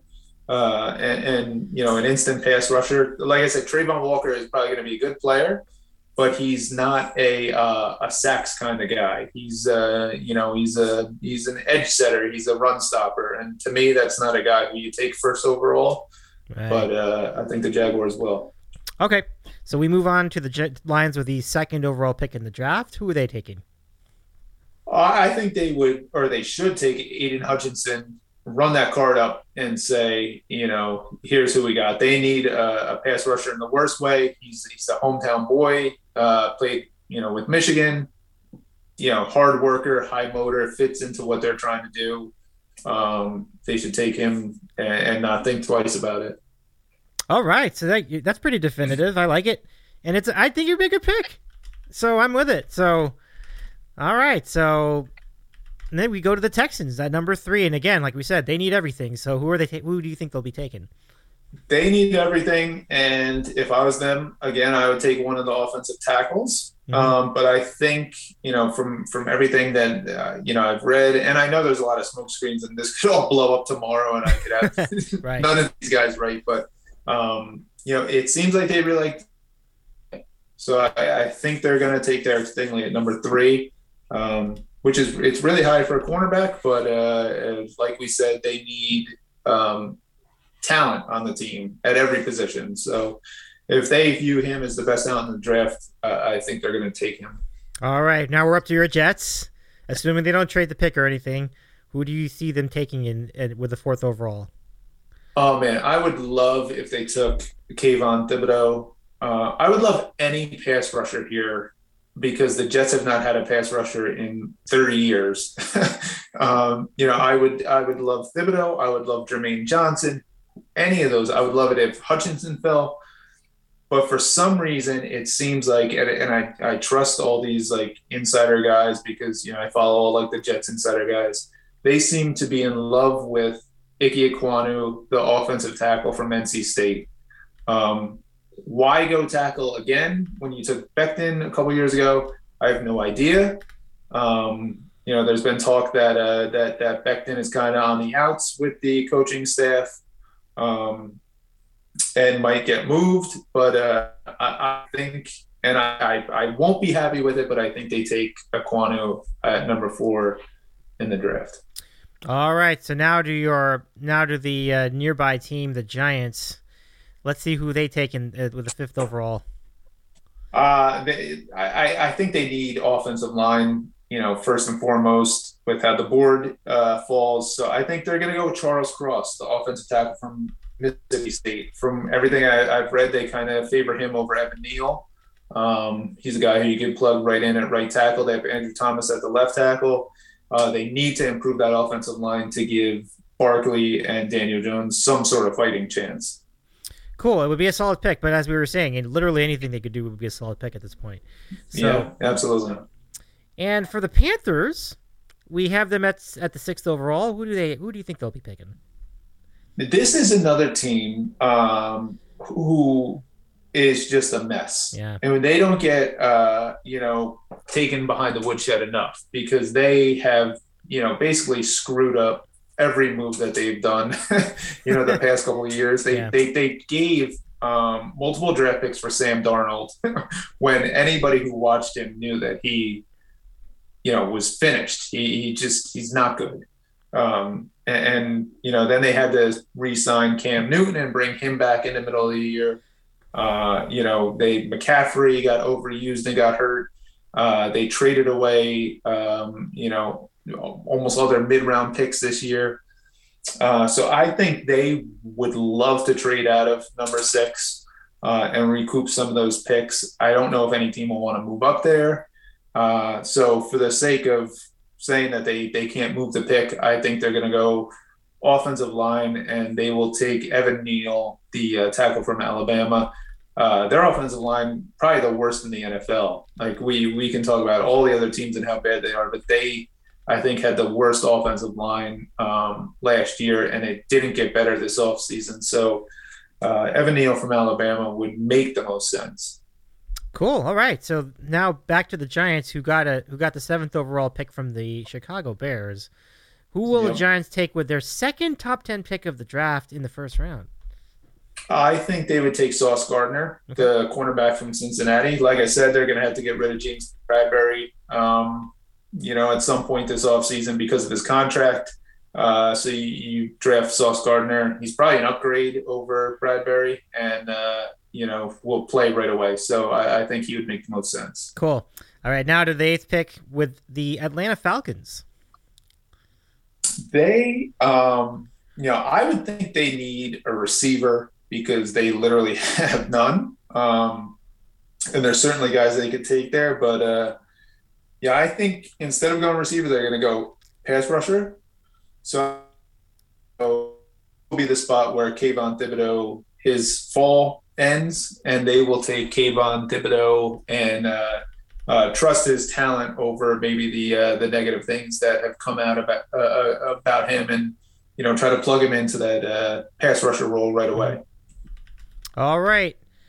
I mean that's gonna be a that's gonna be a name to follow for sure. So now Yeah. to the ninth pick of the draft with the Seattle Seahawks getting this pick from the Denver Broncos. What do the Seahawks do with the ninth overall?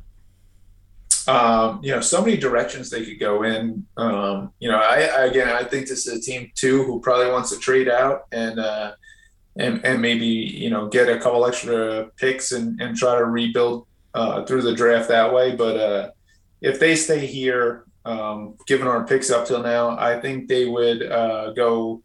Uh, pass rusher, and they would take Jermaine Johnson from um, Florida State. Uh, they certainly need help on defense, and uh, they need somebody to rush the quarterback. I don't even know who their uh, defensive ends are, um, but yeah, I, I would take uh, Jermaine Johnson from Florida State. All right. So what I'm seeing so far, if I'm if I'm if I this calculated correctly, I have three defensive ends so far in the first ten picks. So let's see what the Jets three do. defensive ends and three offensive tackles. Yeah, So good point. Yeah. teams love to build through the trenches, Mhm. and that's uh, certainly what we're going to see this year. Now let's see what the Jets. Now the Jets have the tenth overall pick from the Seahawks, and uh, that's a very interesting spot. I think there'll still be some pretty good picks at that point of the draft. What do you think the Jets do? Yeah, I think they would love if uh, Jermaine Johnson, you know, if they took take a corner at four, I think they would love if Jermaine Johnson was there at ten. Um, but since he's not, uh, they're going to go to their next uh, need, which is wide receiver. Um, and I, I think they're going to go with uh, Garrett Wilson, the wide receiver from Ohio State. Kind of fits. Uh, you know, Elijah Moore is kind of a smaller guy. Corey Davis is more of the possession receiver. They need someone to stretch the field. Um, they don't really have the luxury of taking Jameson Williams and waiting for his knee to heal up. So I think they'll go with Garrett Wilson out of Ohio State. All right, so now to Washington and the Commanders with the eleventh pick in the draft. Wow, where do you where, where do they go from here? uh, from everything I've read, they they want to take a wide receiver, Mhm. um, and if that's the case, I do think that they're a team that that will gamble and take Jameson Williams from Alabama. They, um, who, like I said, if he was fully healthy, he'd probably be a top five pick. Um, and I, I think they're a team that would gamble on his health and kind of uh, you know let him wait and see. Uh, and hope to get him, you know, uh, back at some point this season. So I think they would take Jameson Williams from Alabama. Okay. Well, I think I mean that would certainly help. That would certainly be a good pick. Now to the Vikings. Yeah. Um, and now to the Vikings at the twelfth. So what for the with the twelfth pick in the draft? Where do they go? Uh, I, I, I think Kyle Hamilton from uh, Notre Dame. I think this is where he would uh, fall to. Um, they certainly need help uh, in the secondary. I know they uh, re-signed Patrick Peterson, but he's you know 35, something like that. Um, and they have Harrison Smith at one safety spot, but I, I think Hamilton to them would probably be the best value on the board, uh, and, and that's where uh, or what would make sense for them to take. All right. So now we're we're down to the Texans with the thirteenth overall pick, which they got from the Browns. Yep. What do the, what will the Texans do with the thirteenth pick in the draft? this is this is a really weird one because I could see them moving. I could see them trading uh, up to get a guy they want. I could see them trading back. Mhm. Um, but uh, for the sake of our argument, saying they stay here since they got a uh, um, a cornerback to start the draft, uh, I still think they need to address the offensive line. I think they would uh, take Trevor Penning, um, the offensive tackle from I think he was Northern Iowa. He played for uh, one of the small school guys who who really um, blew up. Uh, you know the the Senior Bowl. Um, you know, aced all the, uh, the the the combine stuff, and uh, uh, certainly someone who they could uh, you know plug in um, on their offensive line if they get rid of Laremy Tunsil, who you know making a ton of money there, and they they, they probably want to get out of that contract. Oh yeah. Give me just a second. I just want to confirm this. That's a really good query. Okay, so he is from yes, Northern Iowa. Got it right. Okay. Pretty cool. Yeah. Okay, so the Baltimore Ravens have the 14th pick in the draft. Wh- who do you project for them? Uh, I, I I think Jordan Davis, the defensive tackle from Georgia, they need a they need a run stopper um, on, on defense. That was you know surprising last year because we always think of uh, you know the Ravens as this big defensive team, but I mean they got they got gashed by a lot of running backs, uh, gave up a lot of big big yards. So I, I think uh, adding Jordan Davis there is is a no brainer.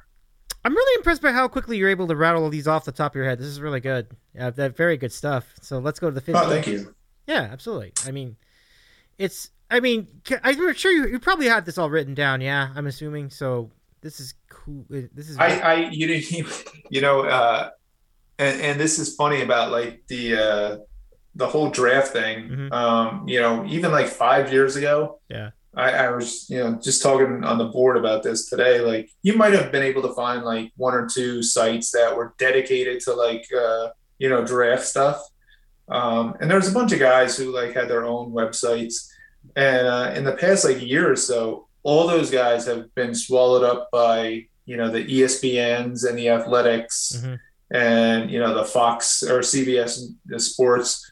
Uh, They've all been like you know given this big platform, and there's so many resources now to look at draft stuff all year round, and so many like mock draft tools that you can play with. That I mean, you know, uh, I have so much downtime at work, like during the day, Mhm. and uh, for the past like two months, it's been consumed by like doing mock drafts. So nice. I don't post about it on the board and don't like you know shove it in people's faces because I know that gets tiring. But uh, you know, I, I do it all the time, so I kind of have like a sense of these these guys and where I think they're gonna go, and you know, it's it's it's a good way to to, to pass time, and it's you know, it's it's interesting. It's too bad that that can't translate that you know, like in a direct way to fantasy rankings because I know they're different things. Like how someone contributes on the regular on the actual field versus how they contribute for fantasy football, or do they? That's an interesting question. I mean, you know it's a yeah there there's there's certain like websites out there who Mhm. do um i forget what it what it's called but it's like uh uh, like dynasty stuff. So it's like uh, you know, even though um, you know Garrett Wilson might get picked ten, he might be number one overall in, in like the, the, the the dynasty thing because he's going to put up more fantasy numbers. But uh, you know, it's it, it's amazing that um, you know it, it's kind of like when I was a kid. Yeah. Uh, I almost looked forward to the NBA draft as much as I did the the, the NFL draft, and it's kind of like gone in reverse the, the past like five or ten years. Uh, I guess it's because, um, you know, the whole one and done and you know rule with with the NBA. We don't you know fall in love with a lot of the guys that we that we do in, in college football. Um, but you know, I'm surprised that the NBA hasn't monetized the the draft more you see like the, the NFL has made it, um, you know, into a, a television event, a Yeah, must see television event. And it's kind of gotten, you know, away from that. I, I thought for a while the NBA was like gearing towards that uh, because it was always fun to watch like the NBA drafts Oh yeah, and see definitely, those guys. But, definitely. you know, and I'm surprised that other sports like, you know, the MLB is still doing the friggin' draft from, uh, you know, a studio in Secaucus, New Jersey, Sure, you know, sure. and and the NHL draft tries to like make it into a big deal, but no, nobody really knows cares. any of the guys going in the NHL we don't know who those guys are. I think that that's something. There's something to what you were saying, but but the NBA draft is really important. Actually, there's you could make the case it's even more important than the NFL draft because if you make a mistake at the top of the NBA draft, you are done for five years. You're done. And, and I don't know like what the reason for it is, but um, I kind of got more into the um, the tournament this year Mhm. uh, for one reason or another. I, I don't know why. Um, but you know, I, I, do think it was easier to, to get into the tournament this year. Um, and, and, you know, a lot of those names are, um, you know, cause I think in the past couple of years, like you would see those teams who, you know, had the kids who would, uh, you know, be the one and done and they still wouldn't like translate over to the NBA Mm. um, you know, the, the top picks were, were guys from schools who didn't make a deep run or, or stuff like that. But the, the guys at the top of this year's draft in the NBA are guys uh, like Holmgren uh, from Gonzaga, a bunch of the Duke guys like uh, Banchero, wherever, whatever his name is. So it, it kind of like uh, it gives you more of a reason to be invested Mhm. uh, in the NBA draft when you know these guys because you had just seen them in in March and April, if that makes sense. It does. It does. Um, yeah. So you know, I'll be into it this year, and I look forward to to, to watching it. I'll, I have to agree. I, I was into the tournament more this year than I've been in several years, and I I'm not exactly sure. Like just like you, I don't know why, but I was. Yeah. I, I, I honestly have no clue Yeah. why it was. You know, I, I think I was kind of, uh, you know, hoping that uh, Coach K would would lose before, oh, you know, thought so we didn't yeah. get that, you know, that that bullshit send off that you know he was this angel or whatever. So, you know, I was kind of into it that, for that, and you know, especially locally with St. Peter's being, you know, a half an hour, you know, down the road from here. Uh, you know, it was a really really big story locally, but um, it was really easy to get to. I, you know, I, I thought the flow of the games and you know the the, the teams were.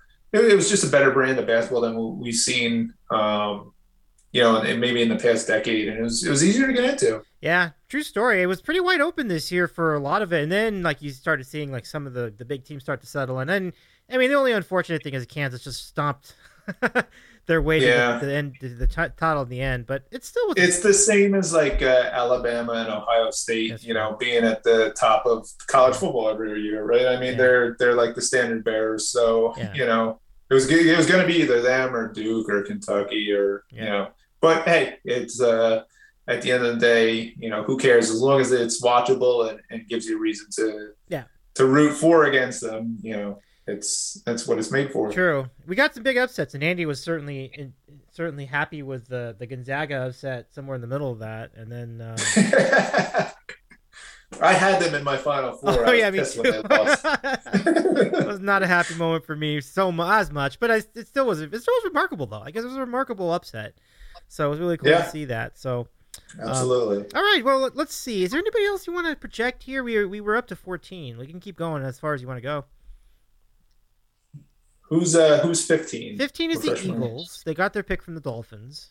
Eagles is very interesting because they have they had three first round picks. They traded one of them to New Orleans for a first rounder next year. Mhm. Um, you know they need uh, they they and and they're such a weird team because um, you could believe in Jalen Hurts or not, but you know they they kind of like you know they played above expectations last year. Um, you know Hurts to me is not terrible, but he can manage a game okay. Uh, you know, so they really and, and with the rest of the NFC East, you have uh, the Commanders, the Giants, the Cowboys. You could all argue that they got you know worse this offseason. Mhm. The Eagles really had an opportunity to to kind of make a leap and uh, and, and solidify themselves at the top of that division, and they didn't do anything this offseason. I mean, nothing, uh, which is just like you know surprising. And yeah, I would tell uh, our, our buddy Timmy Russo all the time, like I'm surprised that they're not in on these guys uh, who are available. They weren't in on uh, on on the, any of the pass rushers, you know, that they could have used. They weren't in on the, on the cornerbacks.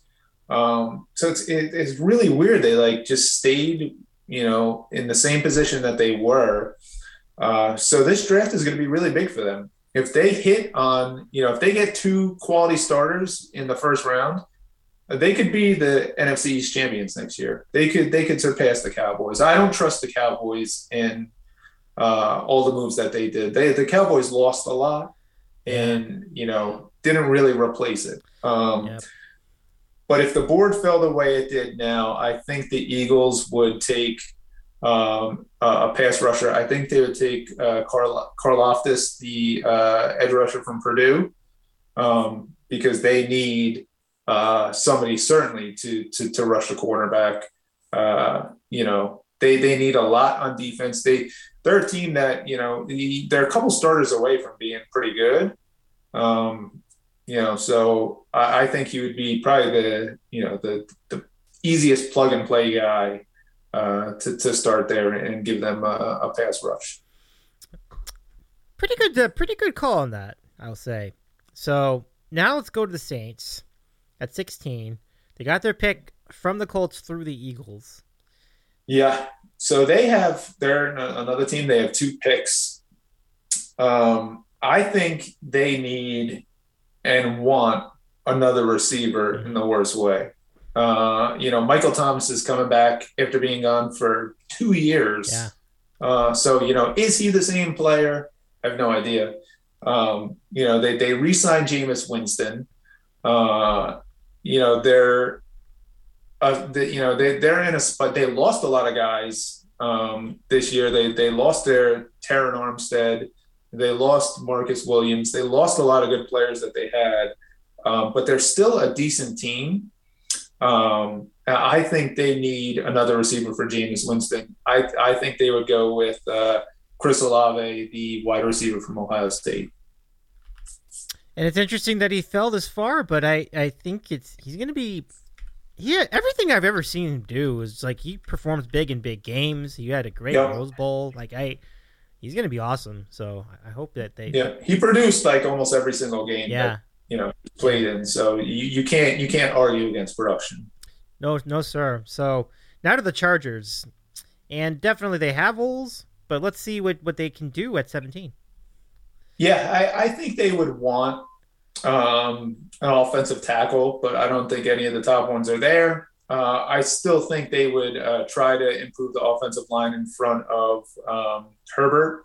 So I think they would go uh, Zion Johnson, the uh, offensive guard from Boston College, who's really uh, he's he's been rising up the uh, draft charts this whole offseason. He uh, had a great Senior Bowl. Uh, he played uh, center guard tackle at Boston College. Uh, so I, I think they, you know, he would be a, a instant starter on the interior of their offensive line and, and really help them out. Cool.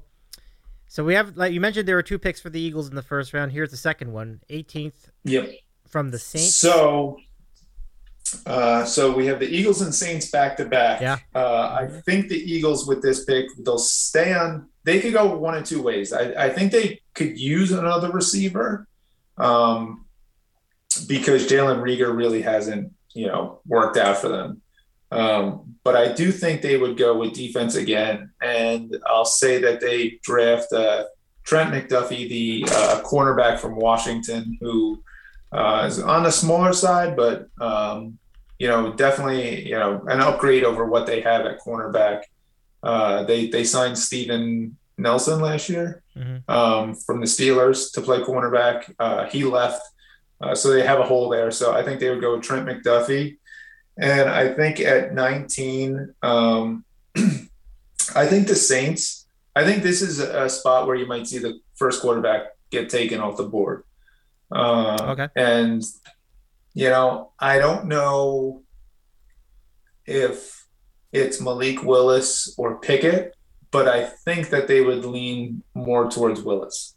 I really do. I, I think they would lean towards Willis and let him develop behind Jameis Winston and kind of have that quarterback of the future there. Um, you know, they might as well. They have two picks and they have the uh, ability to do that. So I would say Malik Willis to the Saints.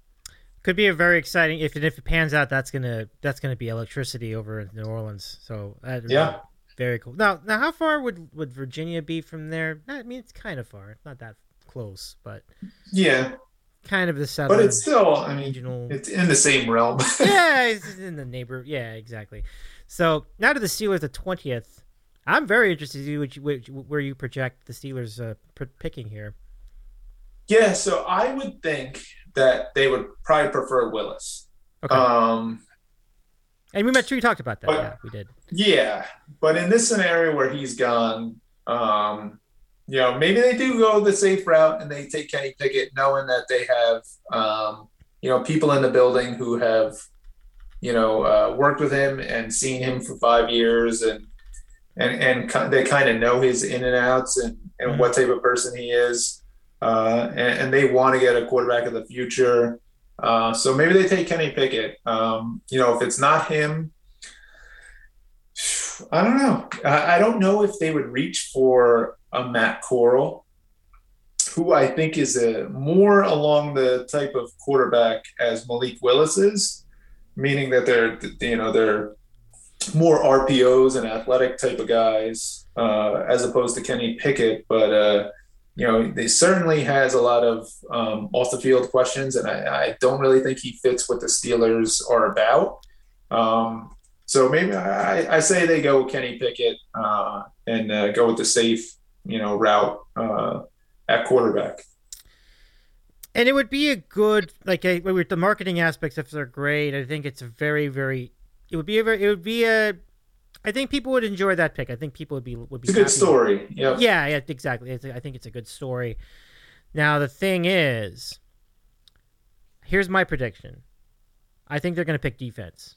That's my prediction. Now that doesn't. I wouldn't be shocked. Eh, right because that's what they do a lot. They do that a lot. That's what they do. yeah, Yeah. yeah. Right. So, so that's my prediction. I mean, it's it's very chalky, but it's. I, I think they should pick a quarterback. I think it would be a very good call, especially if Willis is available. I think that'd be a terrific investment. But just for whatever reason, I think they're going to pick defense. We'll we'll see. We'll find out tomorrow, won't we? So, be interesting to. to Yeah, and. I think if they go defense, I Mhm. think they uh, would lean cornerback. Um, or, or you know, they love to take these these kind of hybrid guys. Um, you know, who could play safety, linebacker. Uh, I, I could see uh, Dax Hill, um, the, the Michigan slot corner slash safety guy. He seems like a you know the typical Steelers pick who yeah. you know you might not be excited by it but he plays right away and uh, so I, I could see him going there for sure Cool. All right. So Andy's uh, watch is on the call with us. So wh- who do you see the P- Patriots taking at twenty one? um, i think the patriots go linebacker Mhm. now they could go wide receiver they still need a wide receiver but uh, I, I think uh, you know Belichick doesn't scream taken like they took N'Keal Harry high a couple years ago and you know kind of instantly regretted it. Um, I, I think they go linebacker and I think they actually go Quay Walker, the linebacker from Georgia.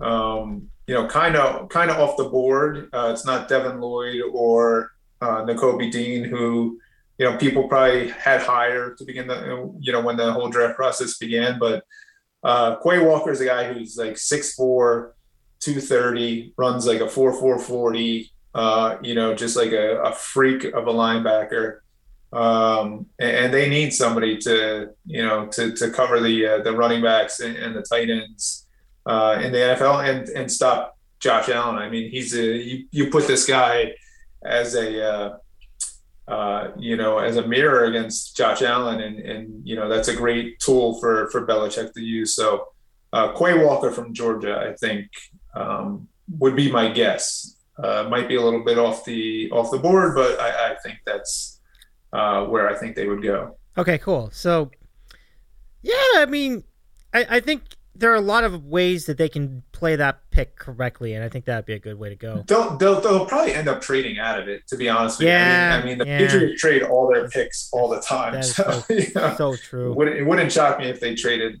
traded the pick, but uh, you know they they could go yeah they could go wide receiver and take one of those you know one of the wide receivers there because they certainly need it. Yep.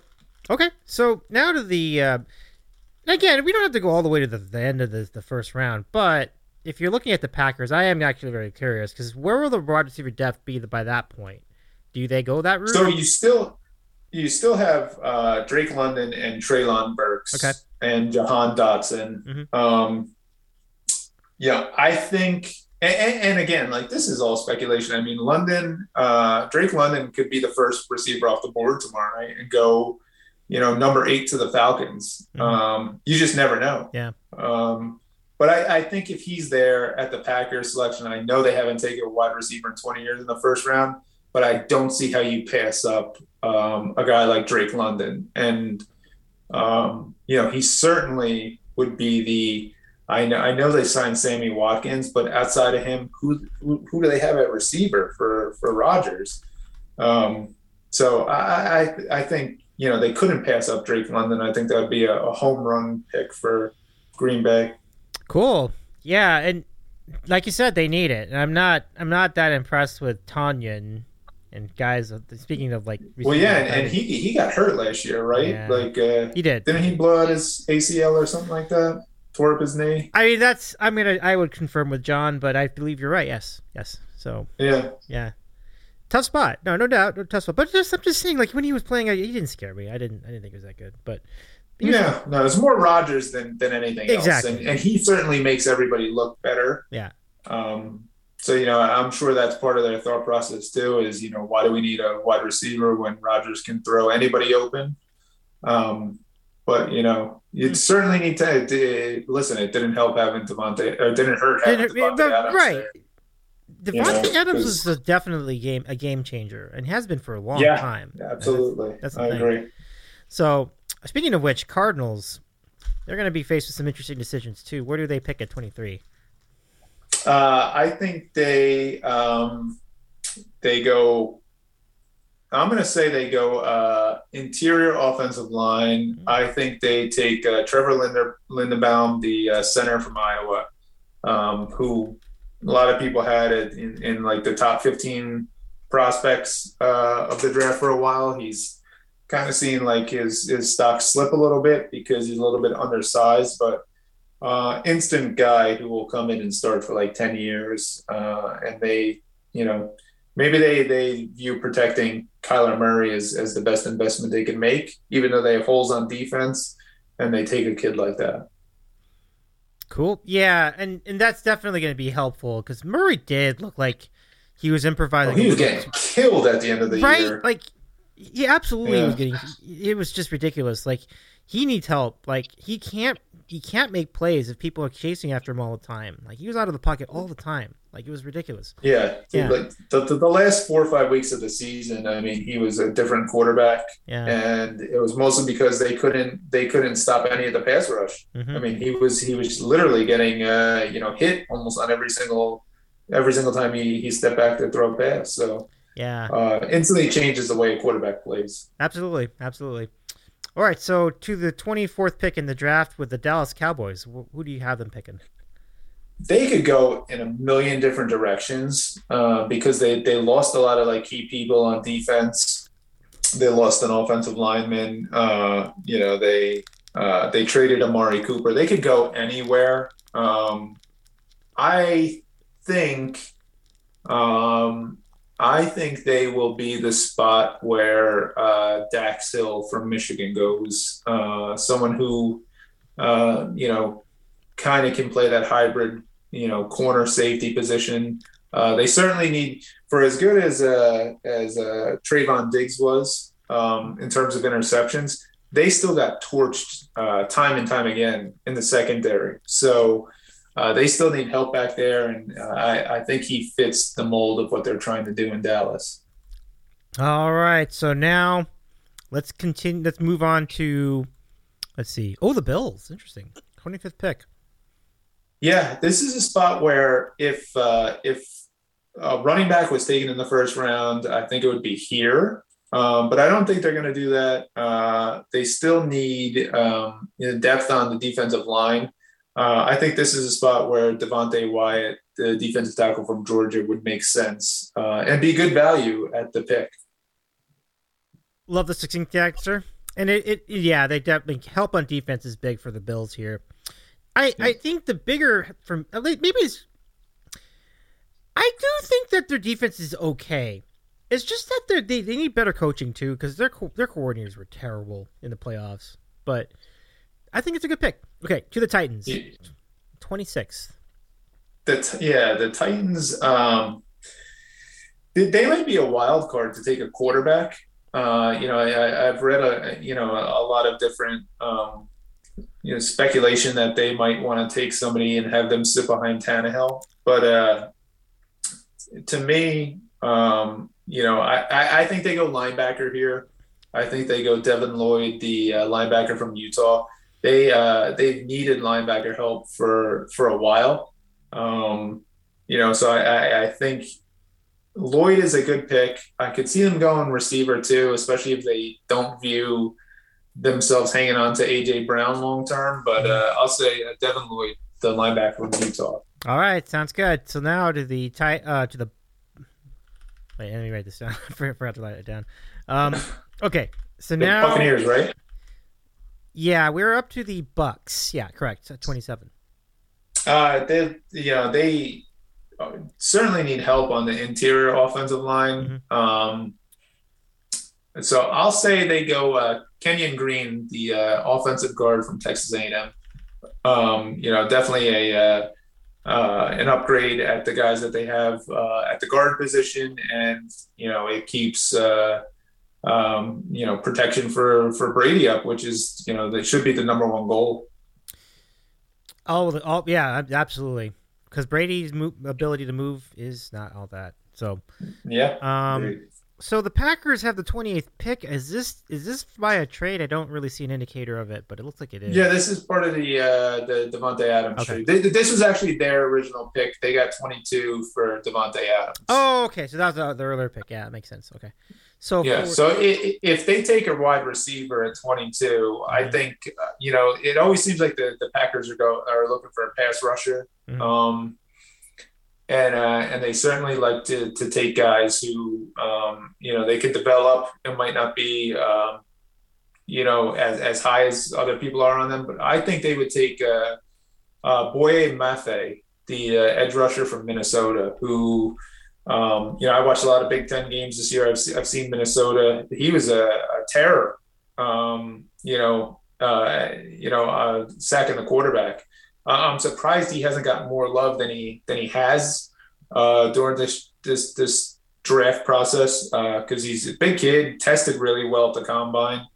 Um, so I think they would they would definitely fits into what they're doing uh, and what they do on defense. So I could see them taking him and and having him as a situational pass rusher for a couple years. Sweet. Now to the Chiefs, who are the the no, let me I spoke too soon. But the Chiefs have the 29th pick of the draft from the 49ers through the Dolphins. Yeah, so they have they have uh, the next two picks, correct? The Chiefs. That's They're correct. Back yeah. to back here. So the yeah, thirty would be their natural pick, I believe. Yeah. So yeah, so you would think that they need a receiver to uh, to replace. Uh, they, they lost Tyreek Hill. Mm-hmm. You know, they traded him. Uh, they lost Byron Pringle. I don't even know who their um, well, they signed Juju Smith-Schuster, but you know you don't really want him to be your number one receiver. Uh, so I think here this is where um, Treylon Burks from Arkansas uh, would go and be a great fit. You know they could use him in a in a variety of ways. Um, instantly, they're their number one receiver if they got him. So if they drafted him, and I think they need um, a cornerback on uh, defense. So I'll say uh, Kaiir Elam, the uh, cornerback from Florida, would make the most sense. Uh, yeah. So yeah, those are those are the you did them both at once. Super cool. Now to the final two picks, the two Super Bowl teams from last year. So let's start with the Cincinnati Bengals. Uh, yeah, the Bengals need. Um, yeah, I know they upgraded their offensive line or not. They could still use somebody in the middle. Uh, I don't think there's anybody high enough for them to take. Um, in this situation, I would think they would probably take the best available player. Um, and uh, and in that case, uh, I'll say that they take uh, they take a safety. I'll say they go uh, Lewis Cine the uh, the safety from Georgia. Okay, so the safety uh, Lewis Cine, and that brings us to our final of our projected picks, which comes from the Lions because the Rams traded the pick away, yeah. as they love to do. They love to trade away their first round picks. So yeah. the Lions have the 32nd pick in the draft, and uh, a lot of choices for them. Where do you see them going?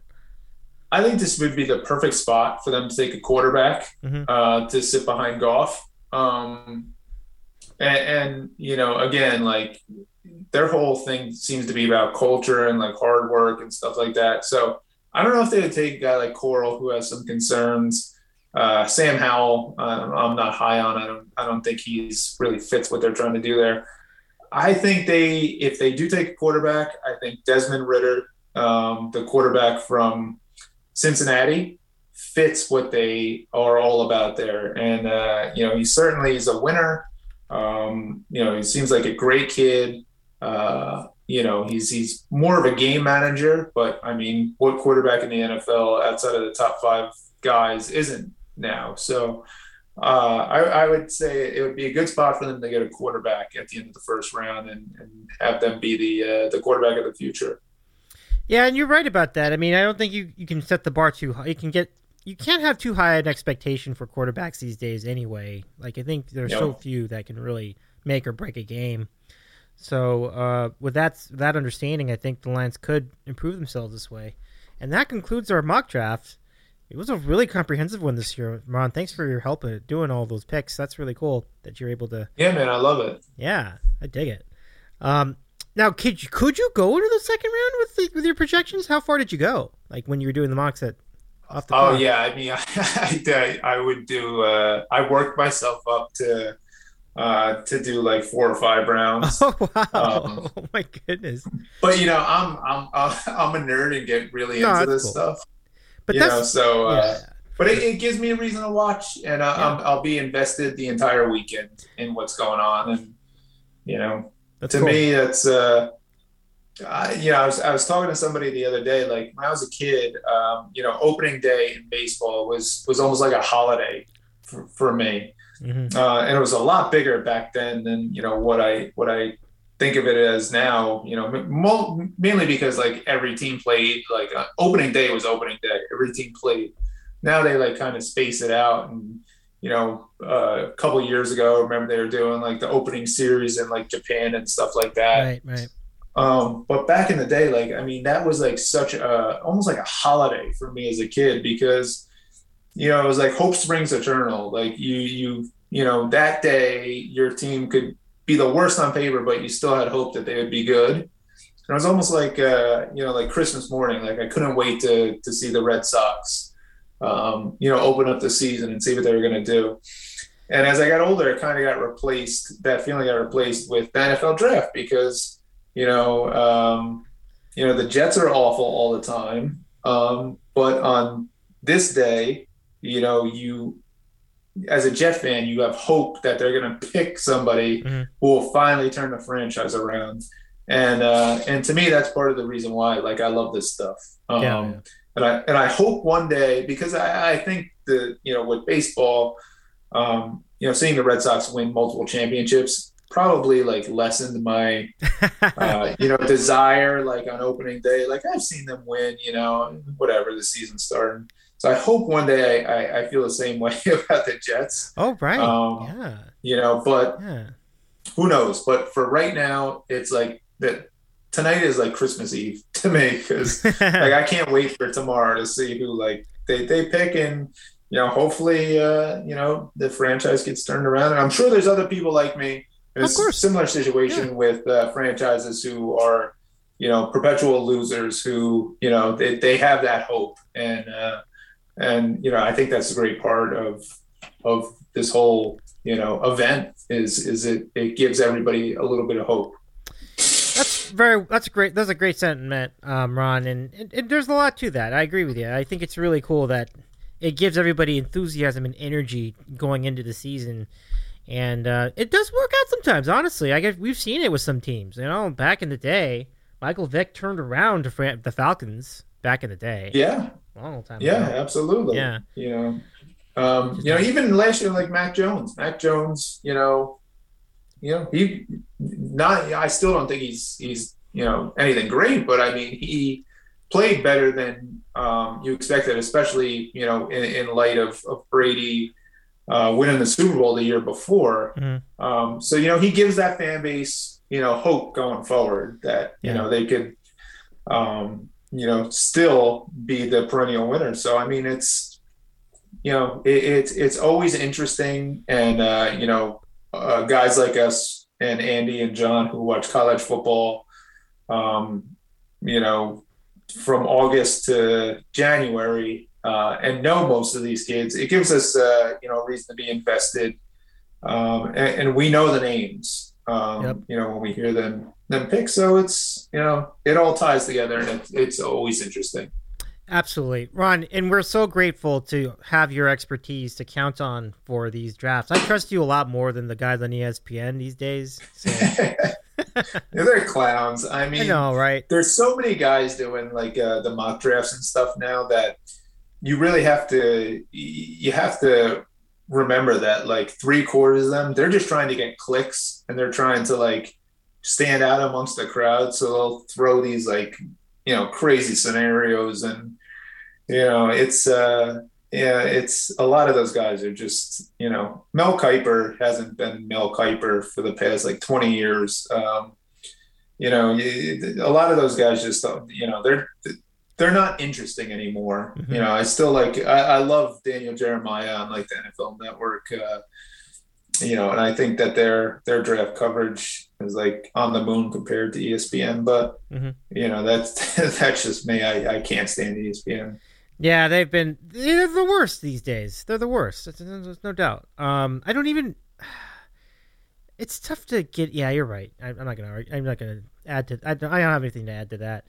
So, um, let's see. Uh, Andy, raise your hand. Would you like to jump on here and uh, and pit and, and chip in for some of this? Say, we'll say hello to you, my friend. Yo, yeah, I mean, I'm gonna have to re-listen to this because I've been texting with with Tommy and some of my Boston clowns about sports and stuff, but uh, I, I I meant to take cliff notes for Ti because I know tomorrow Ti is gonna be like, I don't want to listen to all this. Ron, just tell me who the Giants are getting. It's like "No, you gotta do the work and, and listen to the the show. I was waiting for you to mention the San Jose State tight end Derrick Deese Jr., but Ah, maybe he didn't have a good combine. Um, He didn't. He's like uh he I think uh he's like projected to go somewhere in like the sixth or seventh round. Uh but hey, that's that's a kid who might get drafted and uh give you a reason to root for him. exactly. I think he'll be. I think he'll be a. You know, with the tight end position, it's it's such unless you're one of those premier top five tight ends, then you're just gonna be like you could be like a uh, like a Zach Ebron or uh, who's the guy that was on Detroit for a long time. You know, just one of those journeyman guys that you'll get maybe one game you get like two catches and 15 yards, and the next game you get, you know, two catches that equal two touchdowns, and then you're the the fantasy hero that Sunday, as we all know. But uh, no, the I was interested to hear your thoughts on the on the quarterbacks. I I actually uh, listened with one. Um, Dan Orlovsky was on with Dog yesterday, and he was talking about how uh, the Willis guy is probably his number one prospect, and he he was down on Pickett not just for the hands, but he didn't think he had good mechanics. But when I'm watching Pitt, I'm I'm not really watching mechanics to be honest with you.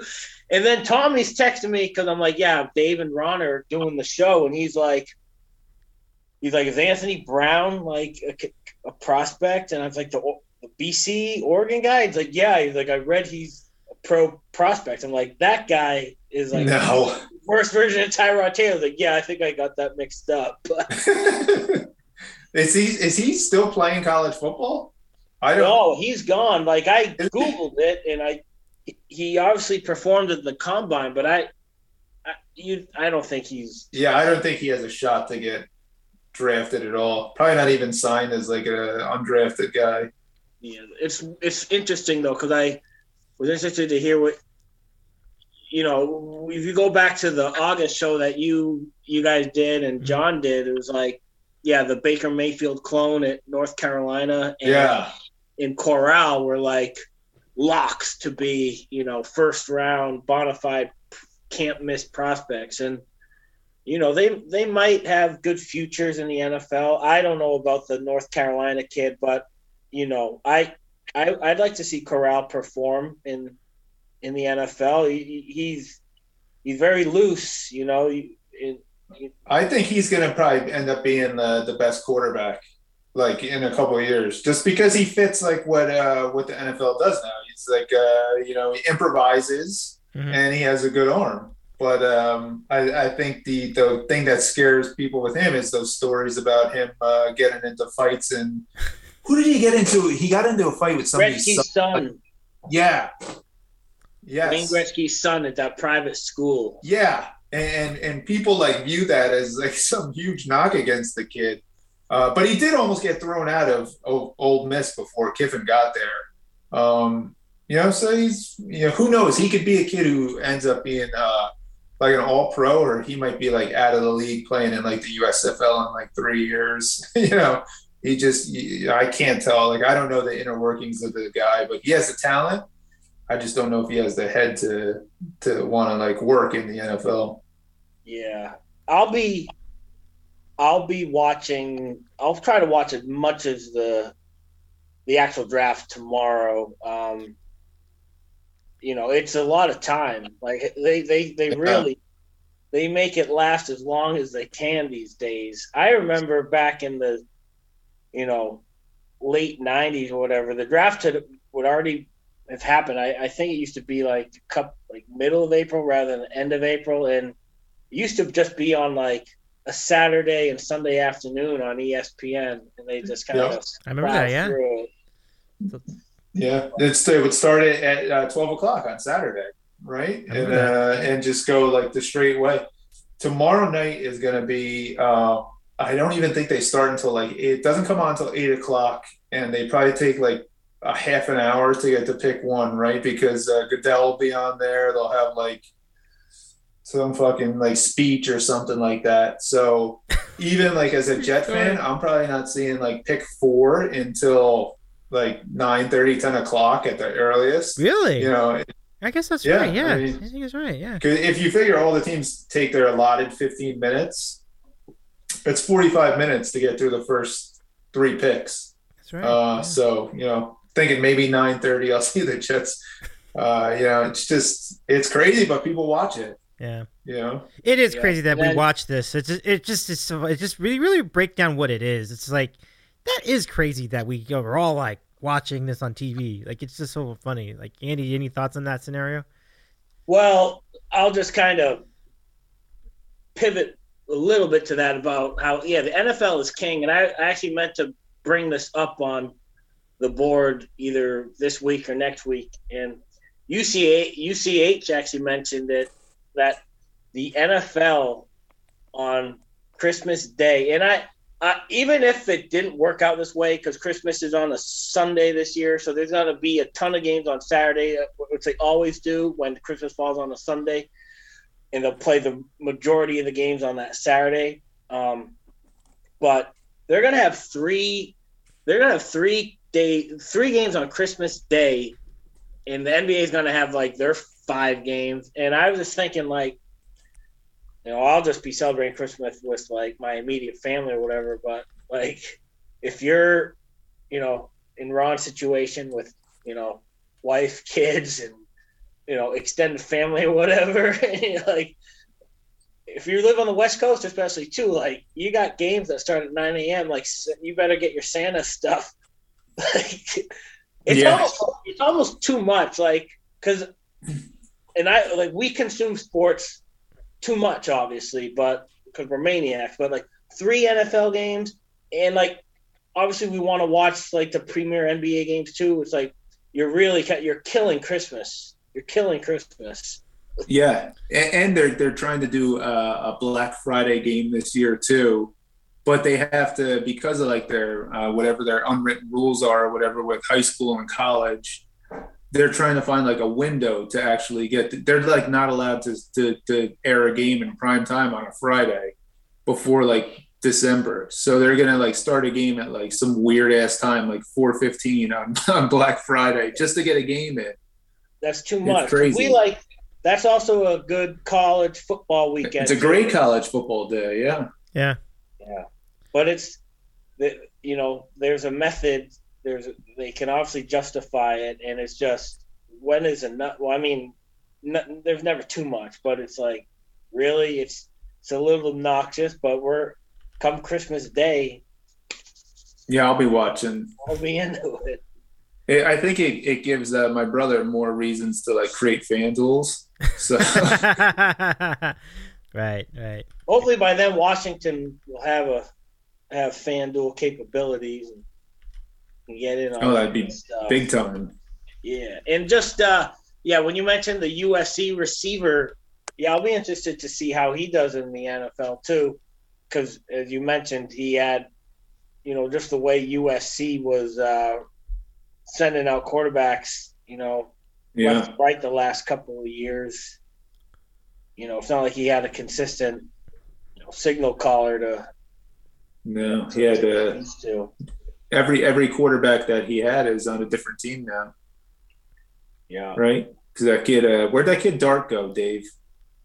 Oh, that's I think right. Dart followed. Dart Yeah. went. To, did Dart go to Ole Miss? He did Yeah, he might have. That's right. Yeah. Yeah, because Slo- Slovis is uh, at Pittsburgh now. Let's go see. Yeah, definitely Slovis is out. I remember that. Um, Yeah, and Dart left. Dart, he's at Ole Miss now. wow. Wow, that's a good pickup for Kiffin. Yeah. Good Yeah, those stuff. uh those egg bowls are gonna be fun as long as Leach and Kiffin stay there. Okay, I saw Kiffin is like is driving around recruits because he can do it now. He's driving around recruits in uh, in like uh, Rolls Royces and uh, the stretch limos, and because it's all you know, it's all legal now with the the, the NILs and NILs, shit like yeah. that. So he's, I mean, I love that guy. He's I fun. hated him for a long time, but Well- I mean, he's good for for college football. He's good for college football. I, I, do find him still a little tough to take, but but it's good He him. is Good tough to take. Yeah. Good on him though. But you know what's amazing is that I'm surprised he's still there. I thought by now he'd be somewhere else. Like you always are sure. Oh yeah, he'll just run away from them, run out on them, and leave and go to some other program or something. But uh still there. What can you tell? What can I say? Yeah, I don't I don't know where else there is to go for him unless he uh, unless he goes back to the NFL. You know, I think he has just as good a, a chance to win at Ole Miss than he does at like say a Texas or something like that. Yeah. Well, I, I mean, I was probably thinking NFL. Like you, you could probably jump on one of these struggling franchises and try to make them a little better. But I mean, good good for him. Like I I I figure he's got another year or so, and he probably will just take an NFL job somewhere and make more money. And yeah, he's he's either going to win a title there, or he's going to flame out and Yeah. get arrested for something. Andy, make the call on that. Where do you, where do you see him go? What, how do you see that ending for Lane Kiffin? Oh, I, I Oh, I don't know if you asked Ron or me. For Kiffin, I I don't know. I it, whatever. It's not going to be boring. Oh no, Yeah. that is the truth.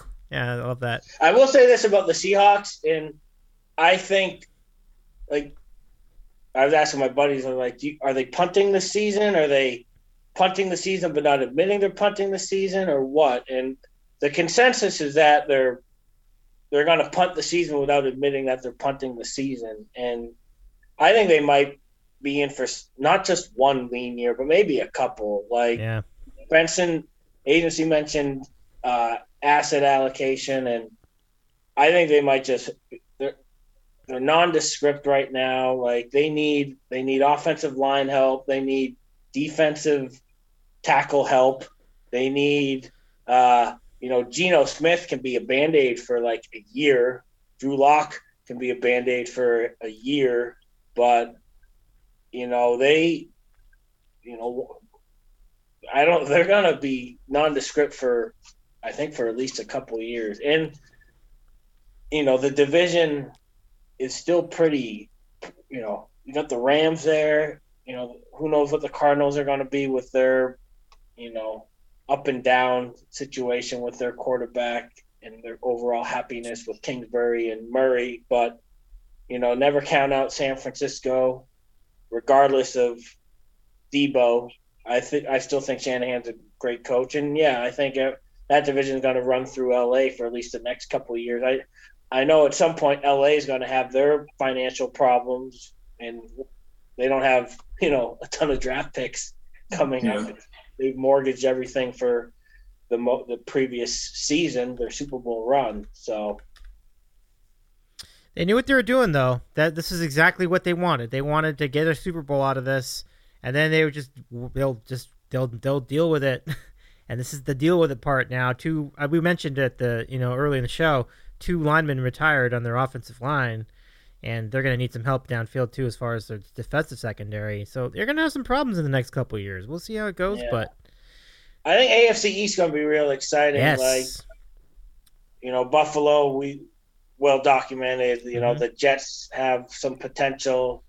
Obviously, Miami, they're kind of I don't know if what you call it, grasping at straws or whatever, but they're they're trying to just kind of inject as much excitement as as they can, especially with that that young coach and obviously Tyreek Hill. And this is a make or break year, in my opinion. I think for uh, what you call it, Tua. quarterback Tua. yeah. And then, yeah, sorry, Tullis, but New England, who knows what happened, but, you know, with Mac Jones taking year two. And yeah, Benson or agency, Ron, great call on Belichick. Like, just because the Patriots might have a glaring need, like Belichick might not always uh when he when everyone thinks he's going to zig, he, he might zag, you know, like so they Yeah. might need linebacker, but he might not get that linebacker till like the fourth round or whatever. Yeah, I wouldn't. I wouldn't be shocked if if he trades if he trades out of the first round. I, I actually would probably put good money if there's like a you know if that's an option in in Vegas. Them trading out of that pick, I would put money on that. Wow. And are, are there any Rutgers? Any how's the Rutgers Yeah. secondary? No, no, but there's a, a Rutgers receiver, Bo Melton. He's gonna go in like the probably like the third or fourth round. Guarantee he gets picked by the Patriots. He loves those those Rutgers guys Hundred, yeah, hundred percent. because his son his son played lacrosse there, and he's friends with Bon Jovi, so they, they would hang out there at the games. True story. Love it. Love it. New Jersey through and through. All right, let's put a button, let's put a button, let's put a button on it tonight, everybody. Um, I'll give it to you for final thoughts. Uh, Andy, I'll give it to you first.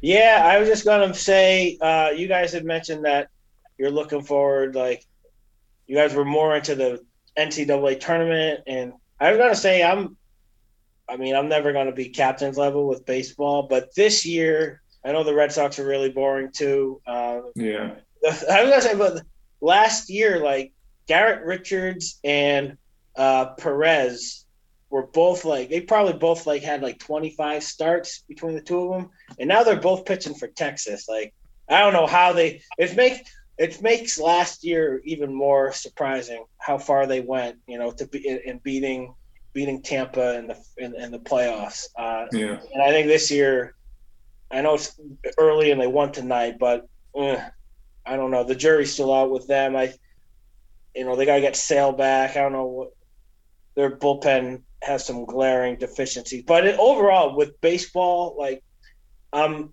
I'm into it. Like I'm not playing fantasy, but I'm playing. You know, I'm gambling on it, and there's you know, last year, even though it was 162 games, I, in the beginning of the year, you know, they had a lot of restrictions. You know, only 10,000 fans, or you know, every every stadium had different rules depending on what state it was. This year, you know, there's no restrictions. People are going to the ballparks, and it was at this point, no one really cares how close they were to like not having a season with the lockout or whatever. Oh, the players are greedy, the owners are greedy does anyone care about that anymore? No, they're playing every Right. day, and uh, you know, I'm into the baseball. I'm call me a clown, but I'm into the baseball. I'm looking forward to the hockey playoffs. NBA playoffs have been, you know, pretty good, and and summer's coming, so Yep. there's good things on the horizon. Well, it's, it's good to hear you're into the baseball. I wasn't sure, but based on the the fuck modern baseball rants I was seeing over. Well, that too. I mean, not much baseball, but I'm at least we're at least it's on. It's it's. I know Mike is. We make fun of Mike, yeah, but it is a companion sport. Like it's long. Yeah. and Right. It's with us from, you know, the bowels of early spring till you know when the weather turns the other way.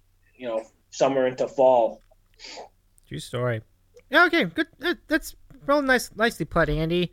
And uh, on to Ron. I did get a question from Parcells, so maybe ta- if you'd like to tackle this uh, with your final thoughts as well. Um, Yeah, shoot. Does Ron see a scenario where the Giants don't go OT at five or seven? Could they go Sauce or Stingley, the next best pass rusher? I, I think if if one of the pass rushers uh, falls, like uh, Hutchinson or, or Travon Walker, you know, it's I mean nobody knows what what order the people are going to go in tomorrow night. Um, but if one of them fall, yeah, I could see the Giants because they have the luxury of taking an offense tackle at seven. So yeah, I could definitely see them uh, grabbing defense first. It, it like I said, it really doesn't matter with the Giants. They need uh, an upgrade at every position. Yeah. Fair. Yep. All right. So final thoughts.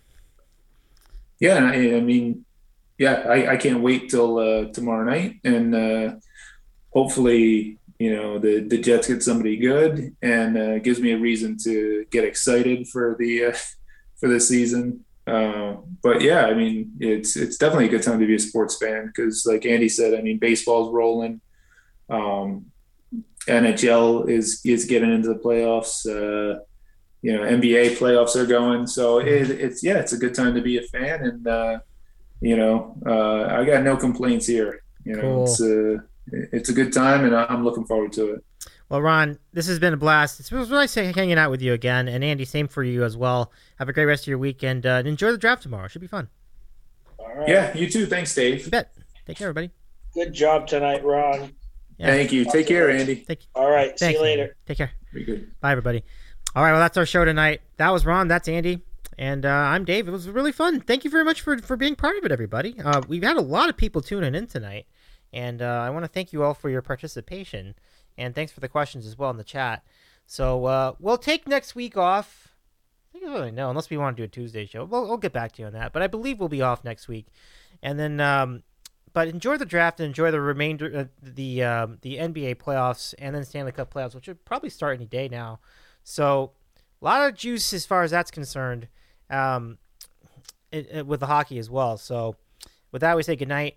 We will let you know what happens with Deebo Samuel. I think there's going to be some action on him by the time we come back on the air, one way or the other. So uh, take care for now, everybody. We hope uh, again, if you miss any part of it, you can catch the replay here on YouTube, youtube.com/slash ditcow, or go to ditcow.com and we'll catch a replay there. This has been the Ditcow Football Show. We hope you enjoyed it, and we'll see you next time.